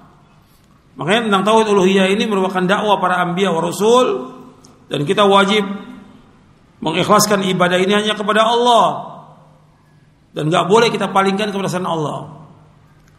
Dan Allah nggak akan redo apabila Allah dipersekutukan dengan makhluknya. Di dalam kitab Usul Salata disebutkan oleh Syekh Muhammad bin Abdul Wahab. Di sini sudah diajarkan belum kitab itu? Usul Salata? Ada, Ustaz. Udah dipelajari belum? Pelajarin. Udah apa? Belum. jujur kan jujur. Jadi usul salah satu harus dibaca, diulang lagi, diberikan syara itu insya Allah manfaat. Nanti setelah itu baru naik kepada kitab tauhid. Qaidul arba kemudian kitab tauhid. Di dalam kitab usul salah disebutkan innallaha la yarda ay yushraka ma'hu ahadun fi ibadatihi la malakun muqarrabun wala nabiyyun mursal. Sesungguhnya Allah nggak redho Allah nggak redo apabila Allah disekutukan dengan makhluknya. Dengan seorang pun juga, apakah dengan nabi yang diutus atau malaikat yang dekat. Allah. Tidak dengan malaikat yang dekat dengan Allah atau nabi yang diutus. Allah nggak redo. Artinya Allah nggak redo apabila Allah disekutukan dengan makhluknya. Umpamanya ada orang yang dia berdoa meminta kepada malaikat Jibril atau minta kepada Nabi Muhammad minta tolong supaya dimudahkan urusannya atau minta rezeki kepada malaikat Jibril atau kepada Nabi Muhammad SAW. Ini syirik atau bukan? Syirik. Allah nggak redo. Hatta dengan malaikat yang dekat dengan Allah atau Nabi yang diutus. Karena permintaan rezeki hanya kepada siapa? Allah. Minta hidayah hanya kepada Allah. Minta mudah urusan hanya kepada Allah. Minta semua apa aja yang kita butuhkan hanya kepada Allah. Nggak bisa kepada malaikat, nggak bisa kepada Nabi SAW. Allah nggak redo. Makanya kan kita berdoa, iya karena abu, uh, kita membaca ayat iya karena abudu. Oh iya karena hanya kepada Engkau ya Allah kami beribadah. Hanya kepada Engkau saja kami mohon pertolongan. Maka Nabi berwasiat kepada Ibnu Abbas kata Nabi idza sa'alta fas'alillah wa idza sta'anta fasta'in billah apabila engkau minta minta hanya kepada Allah kalau kamu minta tolong minta tolong hanya kepada Allah tidak kepada yang lain makanya kita wajib menunjukkan seluruh bentuk ibadah itu hanya kepada Allah jangan kepada manusia jangan manusia nggak punya apa-apa manusia nggak punya ganjaran manusia nggak punya pahala, manusia nggak punya hukuman, manusia nggak punya sorga, manusia nggak punya neraka. Yang punya semua Allah. Yang memberikan rezeki kepada kita Allah, yang menciptakan kita Allah. Yang memberikan ganjaran pahala hanya Allah. Yang berhak memasukkan manusia ke sorga atau neraka hanya Allah SWT. Makanya ibadah itu kepada Allah, yang kepada manusia. Kepada orang yang hidup aja nggak boleh, apalagi kepada orang mati. Secara syariat ini sudah perbuatan syirik. Secara akal orang melakukan ibadah kepada selain Allah, akalnya waras atau tidak? Enggak waras. Gimana orang? Anda perhatikan. Dia mati. Siapa aja yang mati? Apakah nabi? Apakah sahabat? Apakah ulama? Apakah wali? Ketika dia mati dimandikan atau tidak? dimandikan. Bisa nggak mandi sendiri? Nggak bisa. Dimandikan, dikafankan, disolatkan, digotong, dibawa ke kubur, dimakamkan dia. Kemudian kita doakan dia. Selesai orang pulang, kemudian apa? Berapa hari kemudian datang berbondong-bondong minta. Masuk akal apa enggak? Enggak masuk akal. Bagaimana orang berbondong datang ke kuburannya wali atau habib atau yang lain minta sesuatu kepada mereka? Gak masuk akal. Secara syariat perbuatan ini syirik, secara akal nggak waras orang ini.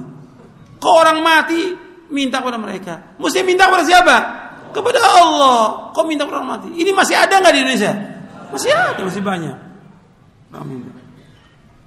Ini kita bicara orang Islam, nggak bicara yang lain, agama lain apa lagi? Lebih-lebih nggak masuk akal lagi. Ya. Minta selamat, ngasih kembang dan segala macam bisa selamat. Ini nggak mungkin bisa selamat. Minta kepada Allah kalau mau ingin selamat dunia akhirat. Jadi kepada ini perhatikan, kita ini beragama harus lurus, benar tauhid. Dan ini harus dibahas ribuan kali. Karena yang mengajak orang kepada kesyirikan bukan orang awam. Siapa yang ngajak? Ya kiai, ustaz, atau yang dianggap wali, atau habib atau yang lainnya. Ini masih ada masih ada. Di antara mereka yang seperti itu masih ada. Yang ngajak orang untuk ziarah kubur ke kuburan Wali Songo, yang ngajaknya siapa? Orang awam? Tidak. Siapa?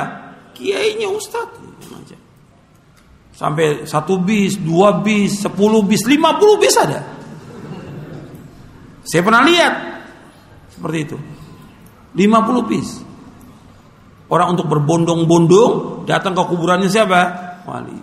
Ketika kita melarang mereka untuk beribadah kepada Allah, dianggaplah kita oleh mereka apa?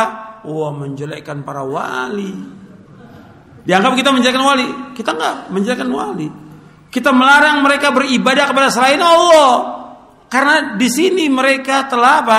Rusak tauhidnya, rusak akidahnya. Mereka di sini telah menghinakan Allah. Sebab Allah tempat orang meminta. Kok minta kepada selain Allah? Allah redho apa tidak di sini?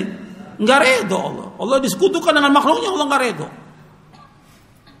Makanya ini harus kita terus sampaikan tentang tauhid ini. Allah SWT berfirman tentang tauhid ini antum lihat di halaman 48. Surah Al-Baqarah ayat 163. Allah berfirman, "Wa ilahukum ilahu wahid, la ilaha illa huwa rahmanur rahim." Ilah kamu itu ilah yang satu. Tidak ilah yang berarti ibadah karena Allah. Allah yang maha pemurah, Allah yang maha penyayang. Syekh Al-Allamah Abdurrahman bin Nasir As-Sa'di rahimahullah mengatakan bahwasanya Allah itu tunggal zatnya nama-namanya, sifat-sifatnya, perbuatannya tidak sekutu bagi Allah baik dalam zatnya, nama-nama dan sifat-sifatnya. Tidak ada yang sama dengan Allah, tidak ada yang sebanding dengan Allah, tidak ada yang setara dengan Allah, tidak ada sekutu bagi Allah. Tidak ada yang menciptakan dan mengatur alam semesta kecuali hanya Allah saja. Apabila demikian, maka dia satu-satunya yang berhak untuk diibadahi dan Allah tidak boleh disekutukan dengan seorang pun dari makhluknya. Ini di ayat berapa ini? Ayat berapa ini? 163. Sebelumnya di ayat 159 Allah menjelaskan tentang orang-orang yang menyembunyikan ilmu. Kita lihat ayatnya. Biar antum paham ini. Terutama juga yang hadir di sini para ustadz, para dai antum harus paham ini. Ya.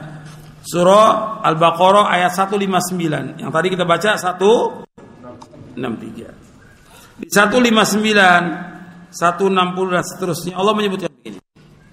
Innal ladina yaktumuna ma anzalna minal bayyinati wal huda min ba'di ma bayyanahu lin-nasi fil kitab ulaika yal'anuhumullah wa yal'anuhumul la'inun tabu wa aslahu wa.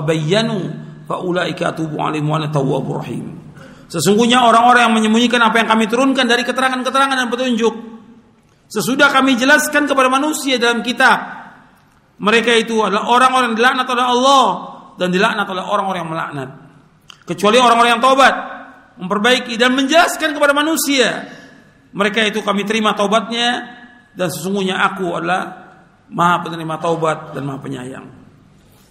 Ini ayat berkaitan dengan orang-orang yang menyembuhkan ilmu. Kalau sudah menyembuhkan ilmu berarti siapa di sini? Orang awam atau orang berilmu? Orang berilmu. Berarti siapa di sini? Ustadz ustadz, para dai, kiai, orang alim, para habib, tuan guru dan yang lainnya. Ini masuk di sini. Orang-orang yang menyembuhkan ilmu. Kata Imam Al-Qurtubi perhatikan ini, ya. Imam Al-Qurtubi menjelaskan dalam tafsirnya hubungan ayat ini 159 dengan 163 Berarti yang disembunyikan oleh mereka, apa yang disembunyikan oleh mereka? Tentang apa? Tentang tauhid. Yang disembunyikan oleh mereka, oleh para dai, para ustadz, para kiai, tuan guru, para habib. Tauhid yang mereka sembunyikan. Karena ada kaitannya Allah ketika menyebutkan sesungguhnya orang-orang yang menyembunyikan apa yang kami turunkan dari Al-Quran. Isi Al-Quran yang terbanyak tentang apa? Tauhid. Mereka sembunyikan, mereka nggak jelaskan kepada manusia. Mereka biarkan orang berbuat syirik. Terus orang dalam begini, yang membawa tadi ke kubur-kubur. Kemudian mereka biarkan orang datang ke dukun, piara jimat. Mereka juga yang kasih jimat-jimat itu. Mereka ini menyembunyikan ke ilmu, menyembunyikan tentang tauhid. Karena dakwanya para nabi intinya apa? Tauhid. Mereka sembunyikan. Maka mereka ini adalah orang-orang yang dilaknat oleh Allah dan dilaknat oleh orang-orang melaknat. Kecuali yang tobat. Kalau mereka tobat, tobat sudah dari apa yang mereka lakukan dulu. Mereka membohongi kaum muslimin, membohongi manusia. Tidak menjelaskan tentang tauhid. Karena antum bisa lihat banyak tuan guru atau kiai itu punya murid bukan sedikit, ribuan mereka punya murid. Dan mereka belajar bukan setahun dua tahun, ada yang lima tahun, ada yang sepuluh tahun. Tapi mereka keluar dari kajian itu nggak ngerti apa-apa. Kecuali apa yang mereka hafal? Yang mereka hafal barzanji, yang mereka hafal selawatan, yang mereka hafal ini, tapi mereka nggak hafal tentang tauhid kepada Allah. Benar apa tidak yang saya ngomong ini? Nyata di masyarakat. Yang mereka hafal cuma zikir berjamaah setelah selesai sholat. Hafal mereka. Tapi tentang tauhid mereka nggak tahu. Rincian tentang la ilaha illallah maknanya, rukunnya nggak tahu mereka. Bagaimana ibadah kalau Allah benar nggak tahu. Bagaimana kita berlepas diri kesyirikan nggak tahu. Ini nyata. Bertahun-tahun mereka ngaji nggak tahu apa-apa. Berarti si kiai, si ustadz, si dai menyembunyikan ilmu kepada muridnya. Sampai murid nggak tahu apa. Sampai menjelang akhir hayatnya nggak tahu apa itu la ilallah. Sama seperti orang-orang yang dulu dari tokoh-tokoh filsafat dan ilmu kalam nggak tahu mereka tentang tauhid. Sampai mereka heran di akhir hayatnya, bingung. Akidahnya nggak benar sampai mereka taubat kepada Allah. Ada yang taubat, ada yang mati dalam keadaan bingung. Dari tokoh-tokoh filsafat terkenal, ma'ruf nama-nama mereka puluhan nama yang dihafal oleh manusia tentang mereka, tapi mereka nggak tahu tentang tauhid. Makanya Imam Al-Qurtubi dalam tafsirnya menjelaskan ini. Kata beliau hubungan ayat ini dengan surah eh, dengan ayat 163 berarti yang disembunyikan oleh mereka tentang tauhid. Tauhid nggak dijelaskan. Karena ini yang pokok dalam kita beragama tauhid ini. Makanya hukumannya berat dia di dunia dia dilaknat oleh Allah, dilaknat oleh manusia, belum lagi di akhirat. Kalau di akhirat dimasukkan oleh Allah ke dalam neraka. Antum lihat di ayat 174-nya. Di surah yang sama, Al-Baqarah. Antum lihat. Di ayat 174-nya. Allah berfirman, "Innal ladzina yaktumuna ma anzalallahu minal kitabi wa yashtaruna bi thamanan qalila" أولئك ما يأكلون في بطونهم إلى النار ولا يكلمهم الله يوم القيامة ولا يزكيهم ولهم عذاب أليم Ulaika alladziina ishtarau dhalata bil huda wal adzaba bil maghfirah fama asbarhum 'alan nar. Sesungguhnya orang-orang menyembunyikan apa yang kami turunkan, apa yang Allah turunkan dari Alkitab dan mereka menjual dengan sedikit, menjualnya dengan harga yang sedikit, dengan dunia. Mereka sembunyikan ilmu itu karena ingin dapat apa? Uang sebanyak-banyaknya. Mereka nggak jelaskan kepada umat supaya dapat uang sebanyak-banyaknya. Mereka tidak makan ke dalam perut mereka kecuali api dan Allah tidak akan ajak bicara mereka pada hari kiamat. Allah nggak akan bersihkan mereka. Bagi mereka adab yang pedih. Mereka adalah orang-orang yang menjual petunjuk dengan kesesatan. Petunjuk hidayah mereka tahu, hidayah, tauhid mereka tahu, mereka sembunyikan. Mereka apa? Mereka jual dengan kesesatan petunjuk itu. Dan mereka membeli adab dengan ampunan.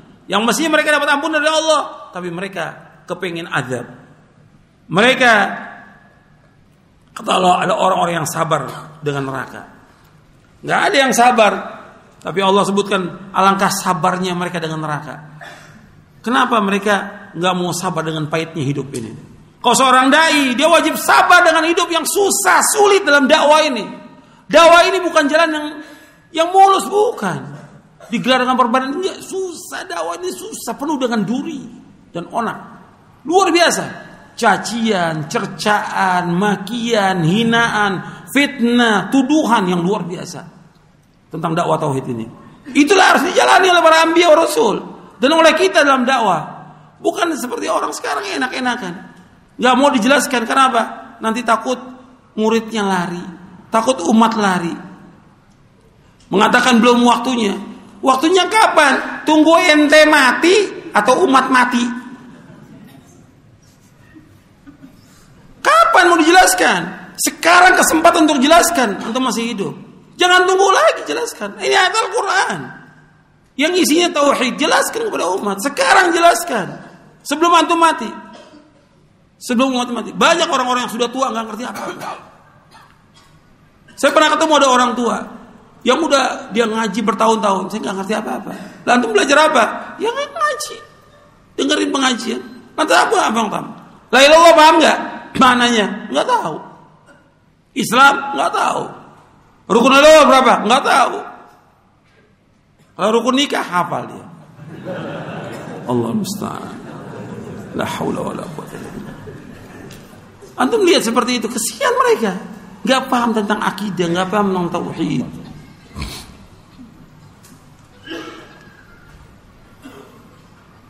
Jadi ikhwan fiddin, azakumullah. Ini masalah tauhid, masalah asas. Yang kita harus betul-betul memperhatikan tentang tauhid ini. Harus dakwakan. Kalau sembunyikan, kita nggak jelaskan, kapan mau dijelaskan? Orang sering menunda, nanti dulu, nanti aja, belum waktunya.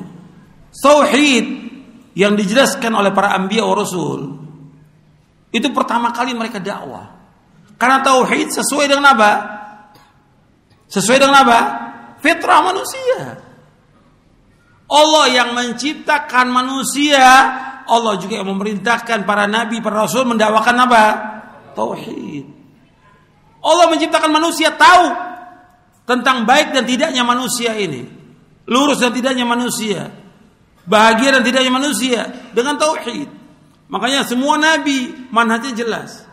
Nah, banyak para dai yang tidak punya manhaj, yang tidak tahu manhaj. Manhajul anbiya fi da'wati ila Allah at-tauhid fi al-hikmah wal aql. Manhajul anbiya fi da'wati ila Allah tauhid fi al-hikmah wal aql. Manhajnya para nabi dan para rasul semuanya sama memulai dakwah dengan tauhid. Itulah dakwah yang hikmah. Dakwah yang dikatakan dakwah yang hikmah menjelaskan tentang tauhid, menjelaskan tentang syirik itu hikmah. Dianggap oleh sebagian masyarakat dakwah tauhid dakwah apa? Keras, tidak hikmah. Lantas yang hikmah bagaimana? Mengikuti masyarakat. La haula wala billah. Ya rusak agama ini. Masyarakat awam nggak punya ilmu. Tadi saya sebutkan sifat manusia apa? Bodoh. Kok ngikuti orang bodoh? Dia dikasih sama Allah sedikit ilmu, sampaikan ilmu itu kepada manusia. Jelaskan. Susah memang, banyak cemoohan, harus sabar. Daripada Allah sebutkan fama asbarahum 'alan nar. Kok mereka sabar dengan masuk neraka? Mendingan sabar di dunia dengan celaan cacian tetap untuk memperjuangkan tauhid. Daripada nanti dimasukkan ke neraka berapa tahun dimasukkan neraka? Jutaan tahun. Kok sabar? Nggak sabar 60 tahun dakwah ini nggak sabar. Celaan, cacian makin dihalangi dakwah ini, masjid dihalangi, jalan terus dakwah. Gak boleh berhenti dakwah ini. Ini dakwah benar sesuai dengan fitrah manusia. Orang betul akan memadamkan cahaya ini, tapi Allah orang akan memadamkan cahaya ini, tapi Allah akan tetap menghidupkan dakwah ini. Gak boleh berhenti. Gak boleh takut pada manusia. Allah sebutkan wala yakhafuna laumata laim. Mereka nggak takut celaan orang mencela. Orang celah nggak ada masalah mencela. Celaan manusia nggak akan merendahkan diri kita di sisi Allah Taala dan pujian manusia nggak akan mengangkat derajat kita di Allah Taala. Itu harus ingat itu. Prinsip dalam hidup kita, celaan manusia, mau orang celah kita nggak akan merendahkan diri kita di Allah Taala. Karena kedudukan kita tergantung dari iman kita, takwa kita kepada Allah, amal soleh kita. Pujian manusia banyak orang muji kita nggak akan mengangkat derajat kita Allah. Karena Allah akan melihat apa? Tentang imannya dia, ikhlasnya dia, ilmunya dia, amal solehnya Allah lihat. Ya gimana? Bukan pujian manusia. Tapi dakwah ini harus jalan. Makanya antum lihat, para nabi dan para rasul dipuji atau dicela oleh umatnya? Dicela. Kita nggak mengharapkan celaan manusia. Tapi kita tetap wajib mendakwakan dakwah ini. Kita ingin cari redonya siapa? Allah bukan redhonya manusia. Nabi Muhammad SAW ketika Nabi belum mendakwakan dakwah tauhid, dipuji nggak Nabi? Dipuji, disanjung. Tapi ketika Nabi mendakwakan dakwah tauhid, dicela Nabi, dihina, diejek, dilecehkan, dilempari dengan batu, sahabatnya disiksa, sampai ada di antara mereka yang dibunuh. Kenapa? Tauhid. Bukan mempertahankan segala macam, bukan. Bukan mempertahankan partai, bukan. Bukan mempertahankan ormas, bukan. Bukan mempertahankan suku, bukan. Tapi mempertahankan dakwah yang hak ini. Untuk membela agama ini. Sampai mereka apa? Disiksa oleh orang-orang kafir. Gak ada yang lain. Mereka bukan mencari dunia, yang mereka cari akhirat. Maka antum lihat orang yang didakwakan Nabi pertama kali tentang tauhid, kuat imannya. Antum lihat pertama kali ada orang yang dia masuk Islam. Apa gimana? Enggak seperti sekarang orang puluhan tahun Islam tapi takut dalam mendakwakan dakwah tauhid. Ini ada orang yang baru masuk Islam, sudah ikut jihad. Sampai kata, "Ya Rasulullah, saya ini masuk Islam dulu atau jihad?" Masuk Islam dulu. Kemudian masuk Islam jihad ya bersama Nabi SAW. Jihad kemudian ditaklukkan satu apa satu benteng dari orang-orang Yahudi kemudian dibagi dia dibagi apa gonima ketika dia terima gonima bukan ini yang saya harapkan ini orang pertama kali baru masuk Islam bukan ini yang saya harapkan yang saya harapkan saya dipanah di sini kemudian saya syahid saya masuk sorga tahu tujuan hidupnya itu baru masuk Islam. Orang Islam yang sekian lama nggak tahu tujuan hidupnya ke mana. Orang Islam harus tahu bahwa tujuan hidupnya jannah, jannah sorga yang dia tuju. Makanya dia terus maju lagi kata Nabi, mudah-mudahan benar apa yang dia ucapkan. Maju lagi kemudian perang, betul terpanah di sini syahid. Aku akan jadi saksi di hari kiamat kata Nabi SAW. Dia beramal sedikit, tapi paham dia tentang tauhid. Yang membuat mendorong dia untuk mati syahid iman dia kepada Allah Taala. Dan iman dia bahwa sesudah dunia ini ada yaumul akhir ada sorga ada neraka yang diharapkan sorga. Makanya untuk perhatikan itu bahwa kita hidup kita untuk akhirat. Makanya syarat untuk masuk sorga syaratnya apa tuh tauhid kepada Allah. Maka Nabi bersabda man mata wa huwa ya'lamu annahu la ilaha illallah dakhala jannah. Barang siapa yang mati dan dia mengetahui tidak ilah yang berhak diberikan Allah hanya dia pasti masuk surga. Untuk melihat di halaman 59 Nabi bersabda SAW man mata wa huwa ya'lamu annahu la ilaha illallah dakhala jannah. Barang siapa yang mati dalam keadaan dia mengetahui tidak ilah yang berhak diberikan hanya Allah, maka dia pasti masuk surga. Tapi harus tuh tahu dulu. Tahu bahwa tidak ilah yang berhak diberikan Allah. Dia tahu nggak boleh ada yang disembah kepada Allah. Nggak boleh kita mengharap hanya kepada Allah. Kita wajib mencintai hanya kepada Allah, tawakal kepada Allah, takut kepada Allah, mengharap kepada Allah. Semua itu tujukan kepada Allah. Dia harus tahu. Makanya Allah menyebutkan dalam surah Muhammad di ayat 19 fa'lam fa'lam annahu la ilallah. Ketahuilah nggak ada ilah yang berhak dengan Allah. Berarti di sini menunjukkan apa? Ilmu dulu dia harus tahu. Sebelum berkata dan belum berbuat. Bahwa Allah memulai fabada bil ilmi qabla qawli wal amal. Allah mulai dengan ilmu sebelum berkata dan berbuat. Ilmu dulu. Banyak orang mengucapkan kalimat Allah tapi nggak tahu nggak tahu artinya. Jadi arti la Allah itu apa artinya? Artinya apa la Allah?